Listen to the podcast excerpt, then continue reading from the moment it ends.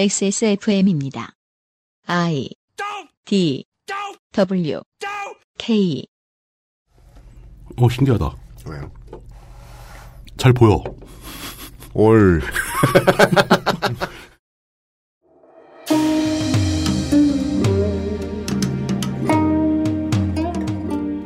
내가 혹은 부모님이 부동산 투자를 얼마나 효과적으로 했느냐.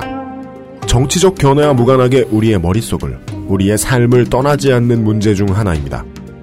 딱히 순리에 맞거나 정당한 수익도 아니지만, 한국에서는 그 비중이 높다 못해 절대적이죠. 오늘의 독재유산 답사기에서 그 원인을 조금이나마 알아보실 수 있길 바랍니다. 2015년 7월 마지막 목요일 그것은 알기 싫답니다.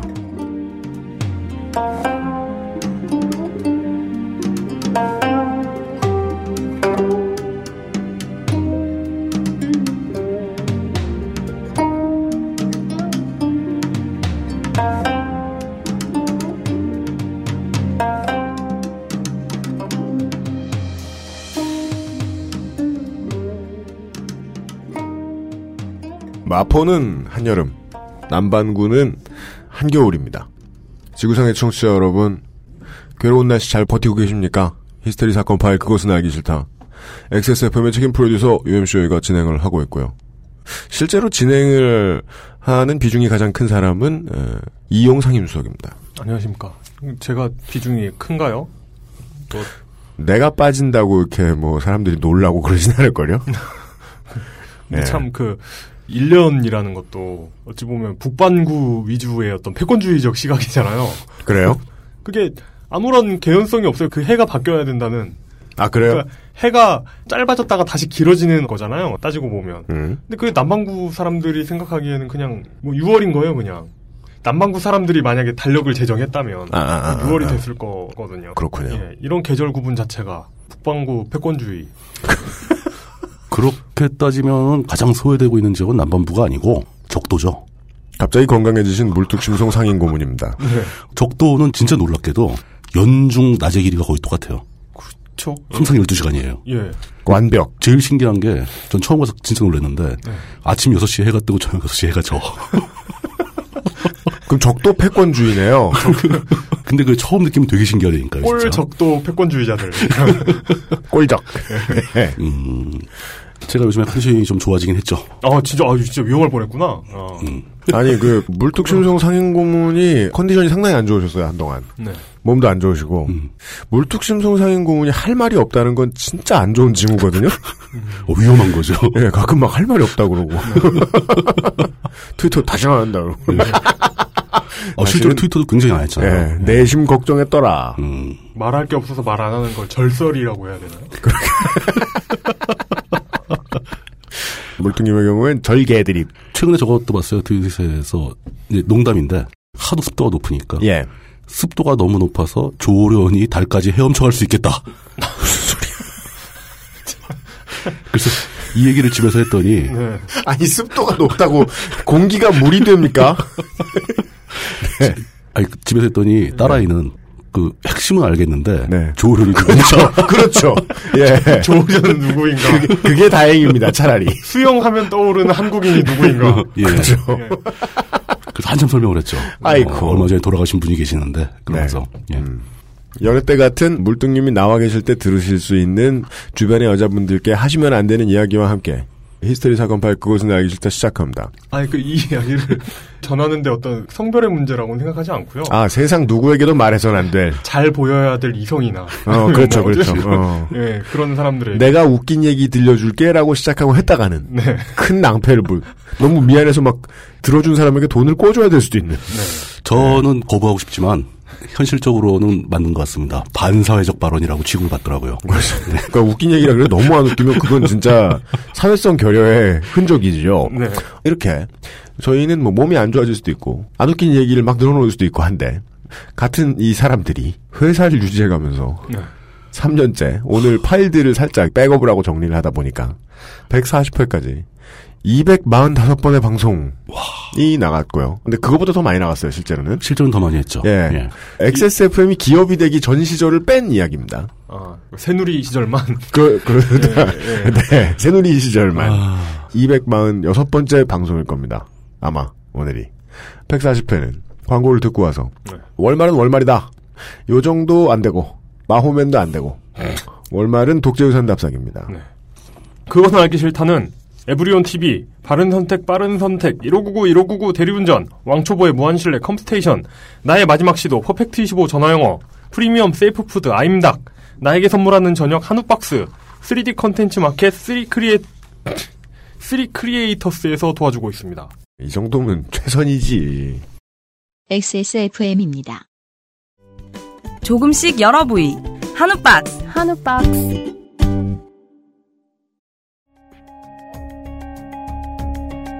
컴스테이션은 조용한 형제들과 함께합니다. 살찔까봐 걱정되지만 야식과 맥주 한 잔을 포기할 수 없다면 프리미엄 세이프 푸드 아임닭 당신의 디자인을 공유하거나 판매하고 싶습니까? 창의적인 디자인을 실제로 만져보고 싶나요? 3D 컨텐츠 마켓 3크리에이터스에서 가능합니다. 나만의 포트폴리오를 구성하고 출력하고 마음에 드는 디자이너를 구독하고 좋아하는 디자인을 모을 수도 있죠. 3D 컨텐츠 마켓 3크리에이터스 3크리에이터스가 8월까지 최대 100만원, 총 300만원 상당의 상금, 기프티콘 및 디자인 무료 출력의 기회를 드립니다. 자세한 내용은 3크리에이터스 홈페이지 3creators.co.kr을 참고하세요. 네. 어, 쓰리 크리에이터스에서는 뭘 만드는 거예요? 홈페이지요. 아니에요. 막 갖다 대. 뭐야, 아무거나 갖다 대는 거야, 그냥. 사실 홈페이지는 어디나 만들죠. 어디, 어디나 만들긴 하는데, 홈페이지 나도 만들어. 네. 뭐, 홈페이지도 만들고, 예. 그게 주력은 아니죠. 아니 그 왜 모르는 척해. 3D 프린터 유저 커뮤니티예요. 와, 진짜? 아 물뚱님은 처음 아셨구나. 예, 전 처음이에요. 예, 예, 예. 네. 가면 아무것도 없고요. 그러니까 이게, 가입하면 이용 얘기해 주는데 가입 축하 메일이 와서 예. 아직 많이 모자라지요? 이런 정직한 질문이요. 거참 네. 죄송하네요. 이런 메일이 와가지고. 그 3D 프린터는 대중화가 되는데. 어, 되고 있죠. 예. 사실 3D 프린터를 사는 게 CAD로 모델을 모델링 하는 것보다 더 쉬워졌단 말이죠. 이젠 그렇죠. 예. 그렇기 때문에 3D 프린터로 뭔가를 하고 싶을 때 그 데이터가 필요하죠. 모델링된 어떤 그게 그렇죠. 필요한데 그걸 공유하는 그런 음. 컨셉인 거죠. 최근에 트윗에서, 역시 또 트윗에서 봤는데, 네. 예. 모 고등학교 선생님께서 네. 3D 프린터를 무려 학생들의 학업을 위해 세 대인가를 구입해가지고 어. 왜 그러세요? 열심히 동호회 활동을 하시는 걸 자랑하는 글을 봤어요. 어. 뭐, 뭐 어디다 쓰시는 거예요? 아까 그러니까 동호회 같은 걸 만들어서 네. 학생들이 뭐 만들어 보기도 하고 또 학급 내에서 필요한 물건들을 생산도 해보고 어. 근데 점점점 글이 이렇게 뒤로 갈수록 분위기가 점점 이상해지더니 네. 나중엔 전형적인 이제 덕후적 물건들을 생산하시는 걸로 예, 예를 들어 그러니까 무슨 주인공 캐릭터를 만든다거나 뭐, 아. 아스카짱 이런 거. 그런 거를 만든다거나 아스카짱에 뭐, 칼. 뭐, 칼 없으신가? 아스카짱? 예. 네, 그런 거 학생들 안 보여주고 아. 근데 정말 취미로는 도끼자루 썩는지 모를 취미긴 한 것 네. 같아요. 어, 그건 진짜 한번 재미 들리면 한도 없이 할 것 같아요. 음. 네. 네. 아무 상관없는 얘기인데, 음. 쓰리 크리에이터스에서 이벤트 한다고 이용이 말씀드렸어요. 꽤 돈이 예. 그렇습니다. 그 상품 중에는요, 네. 땡땡땡땡 커피, 뭔 줄 알고 하시는 거예요? 뭐, 이, 이디이아 커피, 음, 아, 어. 커어피빈 커피가 아니라 땡땡땡땡 커피. 예. 예, 우리가 아는 네 글자 커피. 아, 네네네. 거기에서 상품권 그 이벤트 때문에 이제 유저분들한테 드리려면은 회사에서는 대량 구매를 해야 돼요. 그렇겠죠. 그럼 담당자한테 물어보죠. 대량 구매하려고 하는데 어떻게 해야 되냐. 예. 어. 그랬더니 땡땡땡땡 커피의 담당자분께서 이렇게 이렇게 하시면 된다. 회사 이름이 익숙하다 했더니 음. 그 알실에서 들었다. 반갑다. 예, 네, 아, 이런. 그런 일이 또 있었어요? 그렇습니다. 세상에 이상한 사람이 참 많구나. 예, 이벤트 중에는 땡땡땡땡 커피 상품권도 있음을 알려드립니다.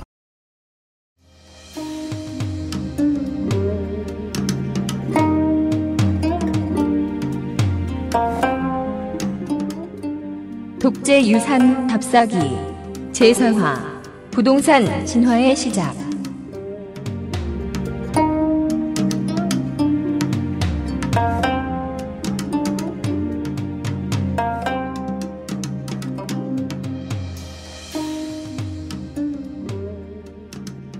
독재 유산 답사기 몇 번째일까요?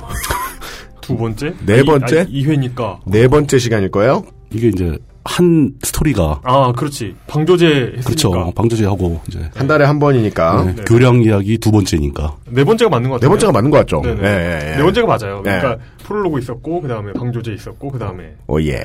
우리가 이제 요새 시리즈가 준비될 때마다 내보내다 보니까 예전에 한번 우르르 내보냈더니 모기업이 있을 때 안 하고 회사를 차리고 하면 그 시리즈 하다 말고 망하겠구나 음. 생각이 들어서 띄엄띄엄 배치하고 있죠.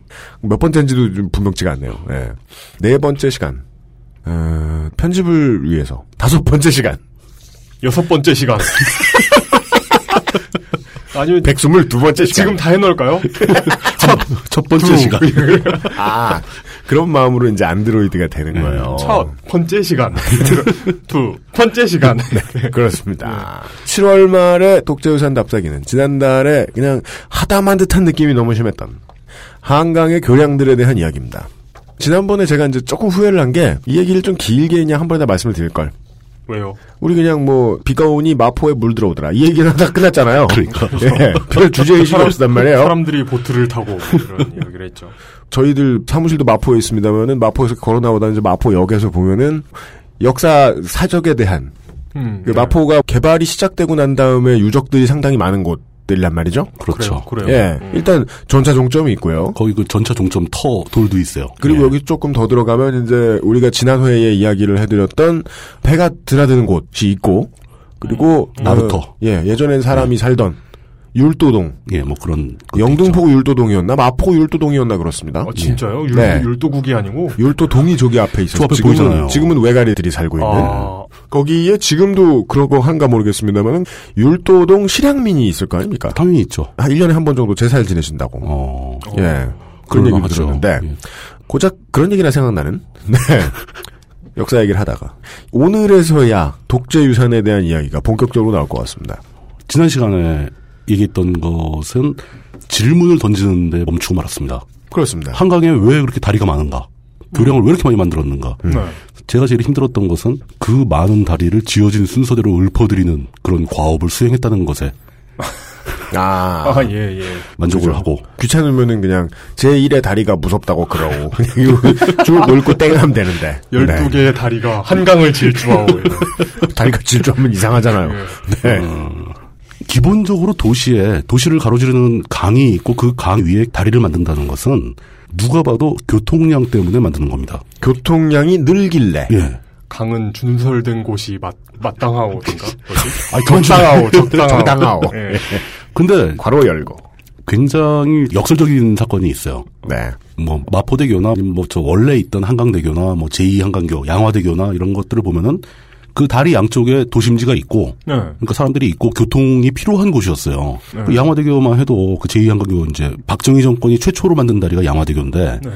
그 양화대교 양쪽에 이쪽엔 합정이고 저쪽이 당산이니까 네. 양쪽에 분명히 사람도 많고 거기 나룻배도 왔다 갔다 많이 하는 데고 교통의 수요가 있었단 말입니다. 네. 근데 그 바로 다음에 제3한강교를 볼 수가 있죠. 네. 제수만강도. 지금 부르는 이름은 한남대교입니다. 그렇습니다. 한남대교는 말 그대로 남단에 아무것도 없어요. 아, 이게 그거죠? 그 강남 가는 날이죠? 지금은 이제 직진에서 내려오면 신사역이고 뭐 압구정지나 신사역 대 예, 가지고 강북에서 뭐, 건너가는 예. 아, 파트는 옛날 단국대 있던 어? 곳이죠. 한남역에서 신사역 건너가는. 예, 예, 그, 예, 그 다리인데 지금 보면은 감히 그 상상이 안 들죠. 왜냐하면 지금은 서울 시내에서 제일 중요한 다리이기 때문에 없어지면 당장 난리 날 정도로 심각한 교통량을 감당하고 있는 다리인데 그러니까 그렇죠. 경부 고속도로의 사실상의 기점이죠. 네, 그렇죠. 네. 예. 그것도 마찬가지죠. 한남대교가 완공될 당시에 일단 경부 고속도로가 없었습니다. 음. 그렇습니다. 그리고 그리고 한- 강남이 없었습니다. 강남 자체가 없었어요. 또 사람이 없었습니다. 심지어- 아니, 사람은 있죠. 밭도 있고. 아, 물론 네. 뭐, 그 북단에도 한남대교 건너서 시내로 도심으로 진입할 때 가장 먼저 나오는 게 뭡니까? 남산 터널이잖아요. 어, 예. 남산 1호 터널. 음. 그 터널이 없었어요. 네. 그럼 한남대교 북단까지 가는 것도 4대 문화에서 힘들었어요. 남산을 삥 돌아가야 되니까. 어. 남산을 코요테와 로드런너가 달리듯이 그렇죠. 이러면서 이렇게 빙빙빙빙빙빙 돌아가지고 예. 어, 빙빙빙빙빙 내려와가지고 아, 그럼 그 국립극장 쪽으로 해서 돌아가야 되는. 그렇죠. 고개를 넘어가든가 아니면 남산을 삥 돌아서 뭐 저쪽에 신당동 쪽으로 돌아오든가 아니면 반대쪽 용산으로 돌아오든가 그렇게 왔어야 되는 길인데 네. 거기에 뜬금없이 1969년에 왜 다리를 지었냐는 거죠. 이 당시에 강남이라고 하면 진짜 강의 남쪽을 뜻하는 거죠. 음, 네. 강남이라는 지명 자체가 없었습니다. 처음에는 그 일대 아, 이 당시라고 하면은 예. 그 이름 없었다고 보는 게 맞네요. 60년대는 강남이라는 얘기 없었어요. 음. 60년대 개발 초기에는 그 지역 전체를 통틀어서 뭐라고 불렀냐면 영동이라고 불렀습니다. 아, 그래요? 예. 영동이라는 말의 기원이 뭔지 혹시 아십니까?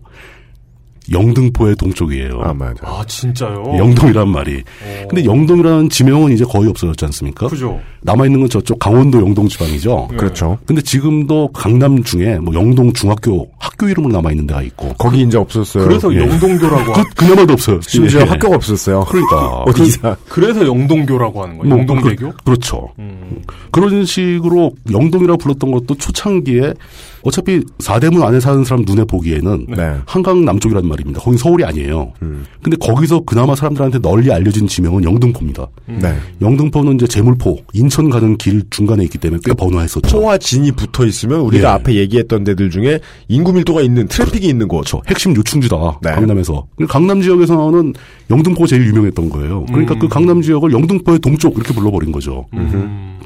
그랬는데 지금 제가 하는 질문은 그대로 이어지는 거죠. 예.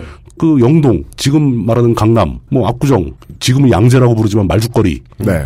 이 지역에 다 논밭밖에 없고 개구리 말고 있는데 거기다 왜 다리를 놨느냐? 개구리들을 위해서. 생태다리. 말죽거리의 음, 개구리를 한남동에서도 보자. 예. 열라 뛰어와야겠네요. 예. 개구리가. 그럼 거의 모세인데요, 모세. 한 쌍들이 다들 다리 건너고 있고, 막, 양, 막, 누, 개구리, 도롱뇽 이런 데. 예. 두꺼비 뭐 이런 거. 한 쌍씩. 예. 이렇게 교량 건설의 시점이 너무 앞에 가 있는 것, 즉 순서의 뒤바뀜, 강남이 개발되고 교통량이 발생한 다음에 교량을 설치한 게 아니라 개발 계획도 없던 한참 앞선 시점에 교량이 먼저 완공되는 이 순서의 뒤바뀜이 우리한테 굉장히 많은 걸 시사해준다. 음, 네. 라는 얘기를 하고 싶은 거예요. 음. 아까 영동 얘기했지만 지금 말죽거리. 말죽거리가 양재역 근처라는 건 다들 아시죠? 양재역에서 지금은 3호선 그 다음 역이 매봉역이죠. 그렇죠. 3호선의 예. 음. 원래 마지막 역이 양재역이었는데 매봉역이 생긴 게 지금 20년이 좀 넘었을 겁니다. 그 가는 길에 어, 벌써 그렇게 됐나요, 매봉역이? 그렇죠. 가는 길에 놓여 있는 지금의 은광여중고, 은광여중이 없어진 걸로 알고 있는데 은광여고가 한복판에 놓여 있는 산길 그쪽을 말죽거리라고 부르지요. 와, 이, 진짜 네. 이거 서울 네이티브드 같다. 말죽거리는 원래 한자로 마죽거라는 이름을 갖고 있었습니다. 네. 그걸 이제 부르기 쉽게 말죽거리라고 하는 건데 조선시대에 있던 양재역 주변을 말합니다. 네. 마주권은 뭐예요? 말맞자에 실제로 그 마죽입니다. 말죽을 주는 집. 아. 예. 휴게소, 조선시대 양재역이 있었다고 하면은 주유소. 음, 만남의 광장. 주유소가 아깝죠. 주유소. 정비소. 예. 네. 조선시대에는 지하철역은 없었을 테니까 양재역이 지하철역은 아니었겠죠. 그렇습니다. 어? 어. 그럼 여기 뭐가 있... 양재역입니다. 역. 역관. 아, 그 역. 말 차역 갈아타는 말고. 어. 차역 말고. 그러니까 그 관료들이 지방에 가거나 할 때 관료들이 이렇게 예. 노란 마그네틱 선이 그어져 있는 표를 내밀면 아, 여기가 그 전철이 들어서기 전에도 이미 양재 역이었네요. 조선시대부터 있었다는 거죠. 양재역이라는 이름이 있었고, 거기서 이제 말 갈아타거나 말을 밥을 먹여주고 쉬게 해준다거나 지방에 가는 사람들이 편의를 볼 수 있도록. 네. 그러면 그 사람들이 당연히 뭐 먹기도 하고 자기도 하고 할 테니까 그런 시설이 다 생겼겠죠. 그래서 말죽거리라는 그 촌락이 형성이 돼 있는 거고, 그게 말죽거리의 어원이라고 보는 게 정설이고요. 네. 일설에 의하면 그건 속설이죠. 그 인조가 이괄에 난 때 피난 가다가 네. 이괄이 이제 북쪽에 쳐들어오니까 피난을 가다가 양재역을 지나가다가 배가 고프고 목이 말라서 그 지역에 있는 선비들이 이제 농민들이 힘을 합쳐가지고 팥죽을 끓여서 대접을 했다는 겁니다. 음. 네. 그래 드시고 가세요. 그랬더니 인조가 마음이 급해서 내리지도 않고 네. 말 위에서 팥죽을 먹고 그냥 갔대요. 음. 급한 거지 무서운 거지. 드라이브 스루. 그래서 다들 급한 마음에 빨리 대접해드려야 된다. 팥죽, 팥죽, 팥죽, 팥죽. 핫도날드. 이때 생긴 노래가 어. 팥죽 소리다. 팥죽송. 그래서 이제 왕이 말 위에서 죽을 먹고 갔다. 그래서 아, 말죽거리. 진짜 쓸모없다. 그래서 유명한 지역이 됐고 또 최근 분들한테는 그 말죽거리 잔혹사라는 영화로 기억이 될 가능성도 있죠. 아, 그 70년대. 족- 족구 장려 영화. 그러니까 한참 개발이 여기가 특했구나라는 걸 먼저 본 선지자 알부자들이 등장하던 시절의 강남이 영화의 소재로 종종 쓰였죠. 최근에도 강남에 관한 영화가 하나 나온 게 있죠. 예. 네. 당시에 이 말죽거리 일대가 진짜 서울 강남 개발에서 부동산 신화의 핵심지였어요. 음. 뭐, 진짜 어마어마한 졸부들을 양산한 지역이죠. 네. 결국에 조선시대에도 한남동 근처 옥수동 이 지역에서 압구정으로 한강을 건너갈 수 있는 진, 그 나루가 있었습니다. 네. 그냥 한강진이죠. 한강나루. 네. 거기서 이제 한강진을 건너 내려오면 말죽거리가 나오고 그게 지방으로 내려가는 교통로의 핵심 지역인 건 맞아요. 만남의 광장 지금 하는 거꼭 역할이 뭐 비슷하지 않나 봅니다. 그렇죠, 그렇죠. 뭐 동작으로 이렇게 넘어오면은 과천이 나오는 거고 예, 예. 이 한강진에서 이제 압구정으로 넘어오면 말죽거리가 있는 거고 예. 그러겠죠. 그렇지만 그런 과거의 교통망을 위해서 거대한 교량을 만들 정도로 급한 그런 이유는 아니었다는 거죠. 그럼 왜 그 이른 시기에 독재 정권 박정희 정권 초기에 그러니까 60년부터 시작했으니까 처음에 몇 년간 정신 없었을 거고 네. 그렇죠. 제2 한강교를 양화에 건설한 직후에 69년 70년 되기 전에 바로 그 한남대교를 만들었던 이유가 그러니까 무엇인가 하는 거에 대한 설명이 아직도 안 되고 있는 거죠. 음. 음. 박정희가 무슨 생각을 했는가? 앞에서 제가 그런 얘기를 말씀드렸던 기억이 납니다. 제2 한강교 양화대교 완공 그 준공 축하 식장에서 네. 앞으로 이런 다리를 한 10개는 더 만들겠다라고 얘기를 했다고 했잖아요. I love it. 예. 무, 무슨 의미일까요? 그게? 좋아 죽겠다. 자기는 뭔지 모르지만 다리를 만드는 게 굉장히 의미가 있고 중요한 일이라는 걸 천명한 거잖아요. 그죠. 그럼 여기서 이제 왜 이렇게 다리를 지어야 했는가를 설명하기 위해서 네. 우리는 역사 속의 인물을 한 명 더 불러와야 됩니다. 그렇습니다. 그 인물은 뭔가 차종의 별명으로 불렸습니다. 어맹뿐은 아닙니다. 예. 어맹뿐은 절대 아닌데 그 서울시장이었던 김현옥입니다. 아, 이 양반 예전에 무슨 얘기 하다 나왔죠? 이분? 어 나왔었죠. 그 아파트 얘기 하다 나왔나? 저 세운상가. 아, 세운상가? 예. 아파트 얘기도 하지 않았어요? 아파트 초기에. 네. 예, 예, 예, 세운상가가 우리나라에서 최초의 주상복합 아파트잖아요. 그죠. 그거 만든 사람입니다. 네. 예. 예. AMD의 아키텍처 이름을 그 별명으로 가지고 계시는 사실 김현옥 시장이 어맹부보다 한참 더 앞선 원조 불도저죠. 부르도자. 부르도자. 네, 네. 그렇습니다. 그 제가 보기에는 그 이명박 전 대통령이 서울시장 재직할 때 자기 별명을 뭐 부르도자에 컴퓨터가 달린 뭐 컴도자 이런 얘기 한 게 컴퓨터. 예. 서울시장 김현옥을 추억하는 사람들의 심리를 건드리고자 한 전술이었던 거죠. 내가 이 사람의 후신이다. 내가 그 사람처럼 하겠다라는 의미를 준 거죠. 막 지워버리겠다. 일종의 오마주 예, 이걸 준 나는 거죠. 제2의 땡땡땡이다. 이런 김현옥 전 서울시장은 당시는 이제 선출직이 아니고 임명직이었던 거죠. 환선이지요. 예. 1926년생이고 97년도에 돌아가셨습니다. 네. 굉장히 유명한 분입니다. 아마 청취자 여러분들도 되게 이제 어르신들, 아버지나 할아버지 계시면은 김현옥 서울시장 모르는 사람은 거의 없을 거예요. 서울시장 하면 김현옥 같은. 대한민국 육사 3기 출신이고요. 아, 육, 육사 출신. 육사 3기. 3기니까 완전히 해방 직후 국방경비대 시절에 입대한 사람이에요. 아, 예. 그 육군대학 졸업, 건대 정외과 이런 건 이제 고급 장교들이 학력을 장착하기 위해서 네. 건대 정외과, 건대 행정대학원 유명한 행정대학원도 나왔죠. 그렇습니다. 예. 경남 진주 사람이고요. 해방 후 47년에 남조선 국방경비대에 입대했고 47년에 입대한 겁니다. 네. 대한민국도 아닌 그렇죠. 남조선에서. 한국 전쟁에 참여했고 62년까지 군생활을 합니다. 어. 근데 이분이 26년생이잖아요. 네. 62년이면 30대 중후반이에요. 그렇습니다. 40도 안 됐어요 아직. 네. 근데 왜 군생활을 그만뒀을까? 고급 장교였는데 뭐 ROTC여서 이런 건 아닐 거 아니에요. 62년도 62년도라는 것은 무슨 뜻입니까? 쿠죠 쿠. 아, 그렇습니다. 예. 거기에 동참한 거죠. 예, 그래서- 예, 예. 맛있어서 제대. 예. 네. 대박이죠, 뭐 음, 사실. 네. 예. 참을 수 없어. 제대. 바로 62년도에 준장으로 예편을 하게 되고 30몇 살인데 준장? 준장으로 예편했다는 것은 네. 이 사람은 현역 시절에 연관이었다는 뜻이죠. 아. 네. 예편할 땐 하나씩 올려주잖아요, 다. 아, 예, 예. 예. 아니면 뭐 장성이었으면 뭐 소장이나 중장 정도로 예편을 했겠죠. 그러겠죠. 예. 네. 준장으로 예편했다는 건 젊은 연관이었다는 뜻이겠죠. 처음에 이제 군생활 하다가 예편하자마자 바로 임명된 것이 부산시장이었습니다. 신기하죠. 이게 참. 이게 쿠의 맛이 이런 거다. 아니 일단, 요즘 일단 30대 중반 정도 된 사람이 준장으로 예편한다는 것도 요즘 세상에서는 상상이 뭐, 잘 안 되는 상상이 안 거고. 되는 게- 게다가 요즘 전역 군인들이 취업하시기가 얼마나 힘든 네. 그래서 이- 시장인데. 인양반들이 동대장이 아니라 그러니까요. 동대장이 아니라 지금 동대장 되면 다들 오 꿀빠한다 이러면서 막 같이 전역한 동기들이 부러워하고 난린데 동대장은커녕 부산 시장이 돼버렸어요. 원래 군대 있을 때부터 박정희의 마음에 들었던 사람이고 근데 그때 당시 서울시장 그러니까 박정희 정권의 초대 서울시장은 윤치영 씨였는데 네. 윤치영 이 사람은 뭘 짓는 걸 싫어했어요. 합리적인 예, 사람. 초대 서울시장이면서도 그 윤치영 씨가 경질된 가장 큰 이유가 네. 그때 이제 60년대 초반이면은 우리나라 전국 각지의 농어촌이 붕괴하는 시점이거든요. 농어촌은 진짜 매년 봄마다 보릿고기 때 사람들 굶어 죽던 시대였어요. 요새 도심에서 하는 마라톤 대회처럼 스타트 딱 끊고 2천 향도를 하기 시작하던 어. 네, 그 모든 도로는 다 서울로 올라온 사람들이 가득 채우고 있는. 인클로저 운동. 네네 그래서 윤치영 서울시장은 서울로 몰려드는 인구가 너무 과하기 때문에 네 서울의 현재 시설이나 현황으로서는 이 사람들을 감당할 수가 없다. 그래서 서울에 문을 닫아야 된다 아예 지방민들이 서울로 올라오는 걸 금지해야 된다. 아, 아. 아, 이민 제한. 서울로의 이민을 제한하는. 예. 그러니까 무슨 요새 많이 나오는 저 패드립 댓글 뭐 외노자 블라블라 하듯이 예 서울 이민자 다차단 다들 아. 쫓아라 만약에 이때 윤치영 서울시장이 뜻대로 됐으면은 네. 말 그대로 서울하고 평양이 똑같아지는 거죠. 평양도 철저하게 이렇게 선발된 사람만 들어오잖아요. 네. 윤치영 시장은 결국 그 주장 때문에 잘립니다. 박정희가 보기에는 예.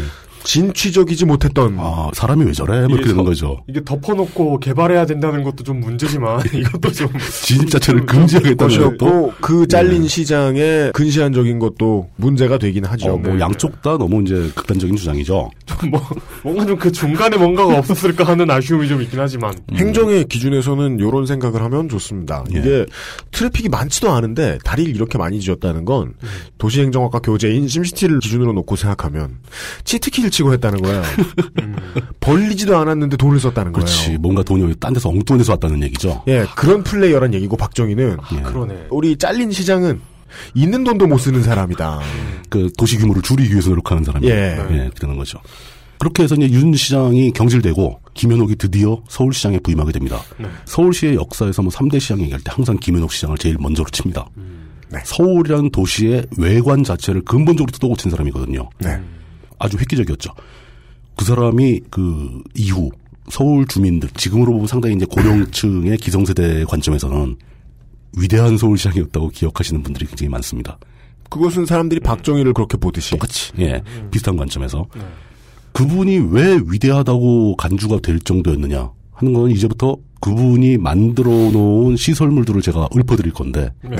젊은 청취자 나이가 좀 어리신 청취자분들 보기에는 그 시설물들은 아마 태어날 때부터 당연히 있었던 그렇습니다. 저게 해방 전에 조선 시대부터 있던 게 아닐까라고 생각할 수도 있는 그런 시설물들입니다. 네. 예. 도심지 한복판에 가보면 세종로와 명동에 아주 오래된 지하차도가 있습니다. 네. 들어가면 지하상가 있고 세종로에 지하 차도가 예, 아, 있어요. 네. 지하도, 지하 지하도. 차도가 아니고 지하도. 네. 아, 지하도, 지하도. 사람들 걸어 다니는. 예. 네. 지하철하고 관계 없. 요즘 막 지하철하고 연계가 되지만 네. 아, 지금은 그게 광화문역에 붙어 뭐 있죠. 그렇죠. 네. 예. 그게 굉장히 오래된 지하도인데 이 사람이 만든 겁니다. 그래요? 예. 아, 나그 전철하고 같이 생긴 건 줄 알았는데. 전철보다 훨씬 전에 생긴 거죠. 예. 이게 서울에 올라온 지 얼마 안 된 사람이 명동 지하상가 이런 거.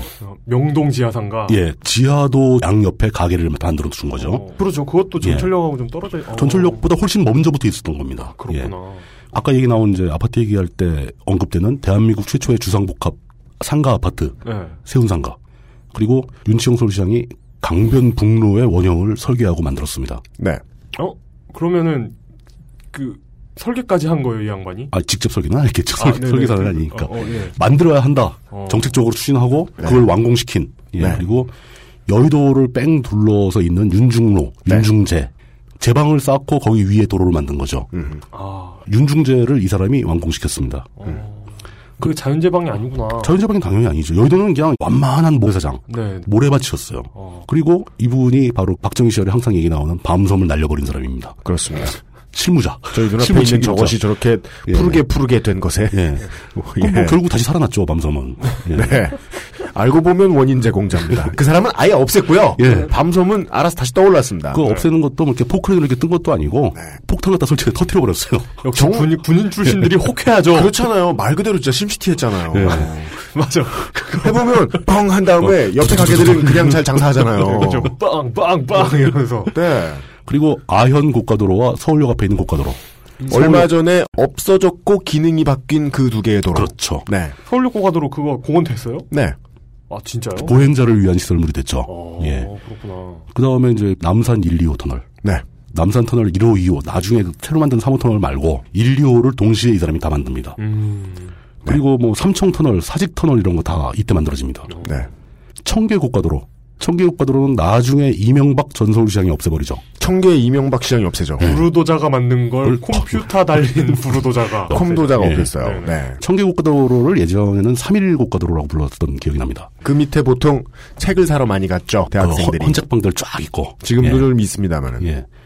여태까지 언급한 것만 가지고도 이러이러한 것들을 만들기 위해서 시간이 얼마나 걸렸을까. 음. 고가도로 같은 거 만들 때 옆에 그 상인들, 노점상 이런 거 다 없애야 되고. 네네.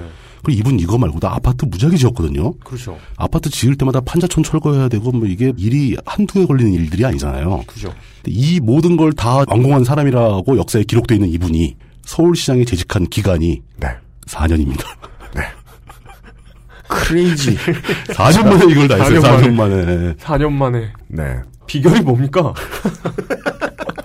아니, 물뚱님이 그 사람은 아니잖아요. 이게 수많은 그 수많은 지자체장들이 예. 롤모델로 삼을 만하지 않습니까? 어, 롤모델 정도가 아니고 네. 이 정도면 레전드예요, 레전드. 신의 경지라고. 4년 만에 연간 예. 한 100만 명씩 400만 명을 끌고 와야 되는 이 예. 지자체장들이 네. 어찌 보면 그러고서 지금 반세기가 지나갔는데 아직도 직선으로 바뀐 다음에 민선으로 바뀐 다음에도 지자체장 선거 나오는 사람들이 왜 이렇게 뚫고 짓겠다는 소리를 많이 하느냐. 이 사람 때문이죠. 네. 음, 그 주인공을 만나봤어요. 어마어마한 전설이거든요. 이 아저씨의 무용담을 예. 광고 듣고 좀 더 들어보죠. 그러시죠. XSFM입니다. 공정하게 평가받는 나만의 포트폴리오 3D 컨텐츠 마켓 3 크리에이터스 3 크리에이터스.co.kr 한우 박스. 한우 박스. 에이, 이상해요. 나한테 선물 받는 저 사람이 저 많은 한우를 다 못 먹을걸요? 내가 선물할 곳이 언제나 대가족인가? 아니면 어떡하려고 이렇게 큰 것만 팔아? 한우를 선물 받는 건 기분 좋은 일이죠. 하지만 받은 걸 못 먹고 남기는 건 기분 나쁠걸요? 마음 편하게 선물할 수 있는 고급 한우. 그런 게 없어. 한우 박스. 마음이 잘 드러나는 선물. 어제는 난리도 아니었어 이번 거래는 진짜 사기였다니까 나야 알지 내가 좀만 더 영어를 잘했어도 이런 일 안 생겼지 근데 어떡하냐 무역업이 12년 차에 토익도 900을 넘는데 영어는 계속 속을 썩인다니까 영어를 책으로만 잘해요 내가 Um, hey, why don't you call Perfect 25? 뭐? Perfect 25. 뭔데 그게? Perfect 25 English phone call service. 이거 말하는 거야? 퍼펙트25.com? Yeah, that's a good start. 세종로의 지하도, 명동의 지하도, 세운상가, 강변북로, 여의도의 윤중제, 벚꽃축제 이름이 아닙니다. 그 윤중 제방 위에 있는 윤중로까지 포함해서. 그렇습니다. 예. 말 나온 김에 한 말씀 드리면은 삼각 뿔처럼 생긴 그 바닷가 가면 있는 콘크리트 덩어리 있죠?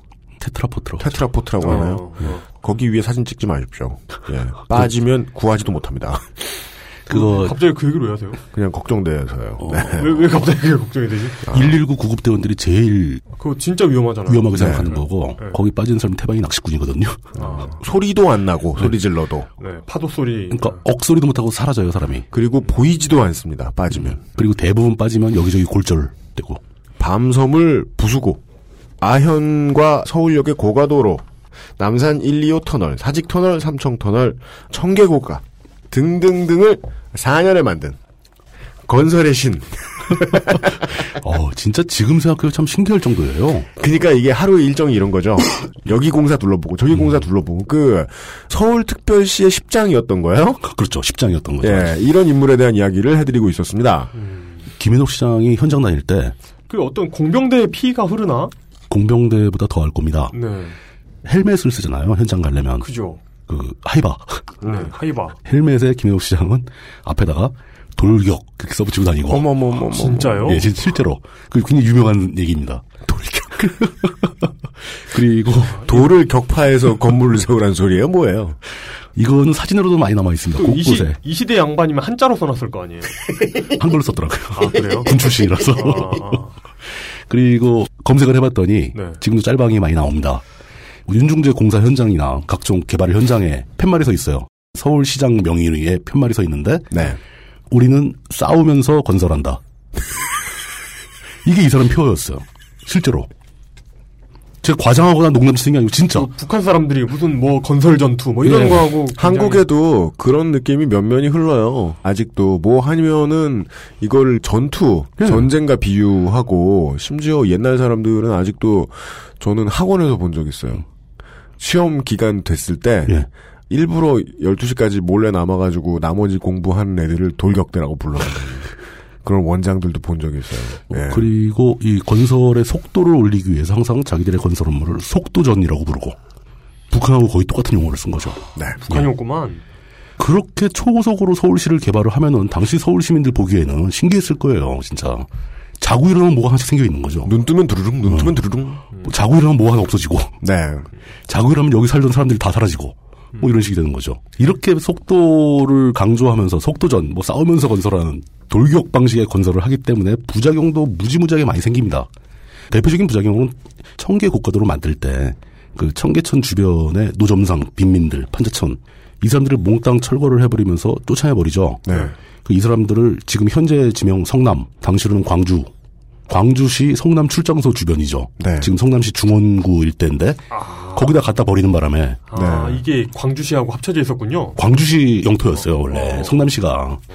근데 그 성남으로 몰려났던 사람들이 도저히 삶을 이어갈 수 있는 방안도 없고 서울시가 약속한 어떤 보상도 전혀 해주질 않고 그래가지고 이제 거의 폭동에 준하는 저항을 하죠. 막 버스에 불지르고 네. 그때 이제 뭐 대통령까지 가서 사과하고 막 그랬었는데 그게 바로 김현옥 시장 있을 때 했던 일이고 광주 대단지 사건이라고 불리는 사건인데 그거는 이제 김현옥 시장 물러난 다음에 바로 벌어집니다. 네. 그러니까 그 쫓겨났던 철거민들이 그 상황을 겪고 저항할 때까지 2, 3년간의 시차가 있었던 거죠. 음, 예. 맞습니다. 그 후로 30년이 조금 더 지나서 서울시장이었던 엄행부 시장이 청계천에 그 이후에 들어왔던 상인들을 청계천 고가를 없애버린다는 이유로 다시 한번 송파구 바깥으로 쫓아내죠. 연고가 없는 곳으로. 가든파이브 뭐 이런 걸로. 어, 예. 그 김현옥 시장이 했던 방식과 매우 흡사했습니다. 그대로 보고 배워서 그대로 따라한 거예요, 그냥. 그렇게 속도전을 벌이면서 서울의 어떤 외형적 형태를 급속도로 바꿔버리던 김현옥 시장이 겨우 4년 만에 현직에서 물러나게 된 이유. 그 이유도 굉장히 끔찍한 사고가 발생하기 때문이죠. 예. 다들 아실 겁니다. 와우 아파트 붕괴 사고. 예, 한번 다뤘죠. 그 아파트 다룰 때 한번 자세하게 얘기했던 것 같은데 와우 아파트 붕괴 사고의 책임을 지고 김현옥 시장은 물러나게 됩니다. 네. 그리고 그 직후에 한 1, 2년 쉬다가 바로 내무부 장관이 돼요. 승진입니다. 승진입니다. 그러니까 박정희는 김현옥 시장이 잘했다고 생각한 거죠. 네. 그러니까 뭐 아마 술자리에 앉아서 그런 말을 했겠죠. 음. 박정희는 100개 짓고 한 개 무너졌는데 승진이다. 음. 그 임자 한 1년 고생 아 좀 쉬다 오소 뭐 이런 얘기 했겠죠. 실제로 쉬다 오고. 예. 네. 여기서 임자란 너님을 뜻합니다. 어. 김현옥 시장이 서울시나 뭐 이런 그 시대 그 세대 사람들에게 얼마나 유명한 사람이었으냐면은 네. 이런 사건도 있어요. 나중에 이제 1980년 돼가지고 음. 전두환의 신군부가 정권을 잡았을 때 그때 정권이 바뀌게 되면 또 이제 의뢰이 거치는 절차가 있지 않습니까? 그 전 정권의 유력 인사들을 부정 축제자로 몰아서 처벌을 하죠. 돌립니다. 예. 네. 그때 그 부정 축제자 명단에도 이 사람 이름이 포함되어 있습니다. 음. 그렇습니다. 실제로 이 사람이 부정 축제를 했는지 안 했는지는 정확하게 밝혀진 바는 없어요. 이 시대의 어떤 특징인 것 같아요. 특징이죠, 그냥. 다만 당시에 정- 이제 정확하게 밝혀진 게 네. 예. 없는 거. 새 군부를 창조를 하면서 예. 네, 했던 말은 뭐 유명한 그 말일 겁니다. 저자는 떡을 만졌다. 손바닥을 바로- 털어보자. 바로 그거죠. 김영욱 음. 시장이 그렇게 많이 토목 건설을 다 했는데 네. 네. 거기서 뭐 콩고물이 없었을 리가 있느냐라고 일반 유권자들이 다 생각을 했고 그거에 부응하기 위해서 신군부가 그 사람의 명단에 올린 거죠. 그렇습니다. 예. 이렇게 완전히 박정희 정권 시대를 관통하는 한마디 표현, 개발 독재 시대라는 그 표현에 가장 적합한 인물이에요. 아주 상징적이고 온몸으로 그걸 보여주고 있어요. 네. 돌격대장이라는 말은 저는 아직은 입에 잘 붙지 않고요. 예. 행동대장이었던 건 분명히 보입니다. 당연하죠. 예. 돌격대장. 야 사실 어떤 현대전 교리에서 네. 군대 얘기한다. 아 이게 어떤 돌격이라고 하면은 예. 느낌이 다르잖아요. 뭐꼭 그 재빠른 기동 이런 느낌은 아니잖아요. 돌격이라는 게 사실. 가서 죽는 느낌이죠, 뭐. 네, 예. 음. 그냥 별다른 대책 없이 적진으로 뛰어드는 느낌인데. 네. 소총 들고 뛰어가는 네, 느낌이죠. 그 부분인 거예요. 예. 이건 합리적인 성격을 가진 어떤 기능을 표출해 주는 게 아니라 충성이 있다라는 거예요. 그러니까 그- 이 돌격이라는 말의 그 의미는. 단어 자체만으로 이미 정근대 아닙니까? 그리고 저 의미가 굉장히 강하죠. 돌격은 정근된 걸 싫어하겠어요, 저 사람들이. 다른 재반의 가능성을 고려하지 않는다라는 의미가 있는 거예요. 그렇죠. 예. 앞뒤 가리지 말아라. 앞뒤 가리지 않는다는 어, 의미가 있죠. 예. 우리 그냥 이거 하겠다라고 하면 해라 그냥 따져 묻지 마라. 네. 부작용 같은 거 고려하지 마라 이런 의미가 있는 거죠. 네. 이 사람들이 이렇게 막 미친 듯이 뭘 만들게 된 배경 그 밑에는 어떤 맥락이 흐르고 있는가. 음. 라는 거를 한꺼풀 밑으로 내려가서 따져볼 때가 된 겁니다. 정권을 잡았어요. 박정희가. 음. 네. 그때 당시 대한민국 남한은 아주 처참한 나라였죠. 아무것도 없죠. 음. 서울이라고 해봐야 뭐 그때까지만 해도 막 곳곳에 초가집 있고 판자집 있고 막 그러던 시절이거든요. 네. 수치상으로 보면 현대 남수단 뭐 그 정도. 네. 예. 그런 상황에서 구테타를 일으켜서 정권을 잡은 이 사람들이 도대체 뭘 해야 했는가? 지금도 각 지방 농어촌에서는 보릿고개 때 먹을 게 없어 서 사람들이 굶어 죽어가고 있고 영양실조, 뭐 결핵, 결핵은 대표적인 뭐 소모성 질환이라고 그래서 영양 상태가 안 좋으면 널리 퍼지죠. 그런 게 사회 문제가 되고 그 주거 환경 열악하고 매년 여름철 되면 홍수 나가지고 수재민 생기고 이러던 시절이었습니다. 그런 상황에서 사람들은 하루 먹을거리라도 벌기 위해 생존을 위해서 농촌을 포기하고 서울로 모여들고 있던 상황이죠. 네. 윤치영 시장은 그걸 막아야 된다. 못 오게 해야 된다. 라고 생각했던 거고. 그 네. 이승만적 발상이죠. 예, 이승만적 발상. 다리를 끊어 못 오게 막 이런 예, 거죠. 예. 서울에 진입하려면 비자를 발급하고 그렇습니다. 각 도에 서울의 대서관을 설립하고 근데 구테타 정권 입장에서는 이 사람들을 서울에 못 오게 막다는 건 아니다라고 생각을 했던 거죠.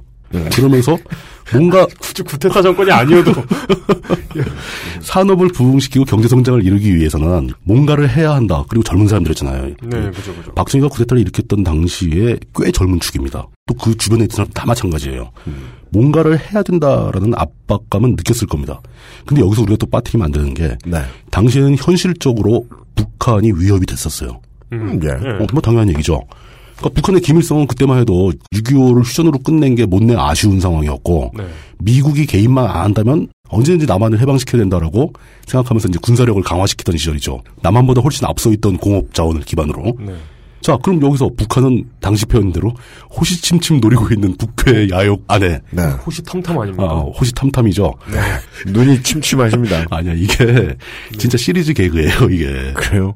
예전에 유명한 뭐 대통령이나 뭐 국무총리 이런 사람들이 네. 무슨 담화문 읽다가 한자 잘못 읽은 개그거든요. 아, 그래요? 아, 그래요?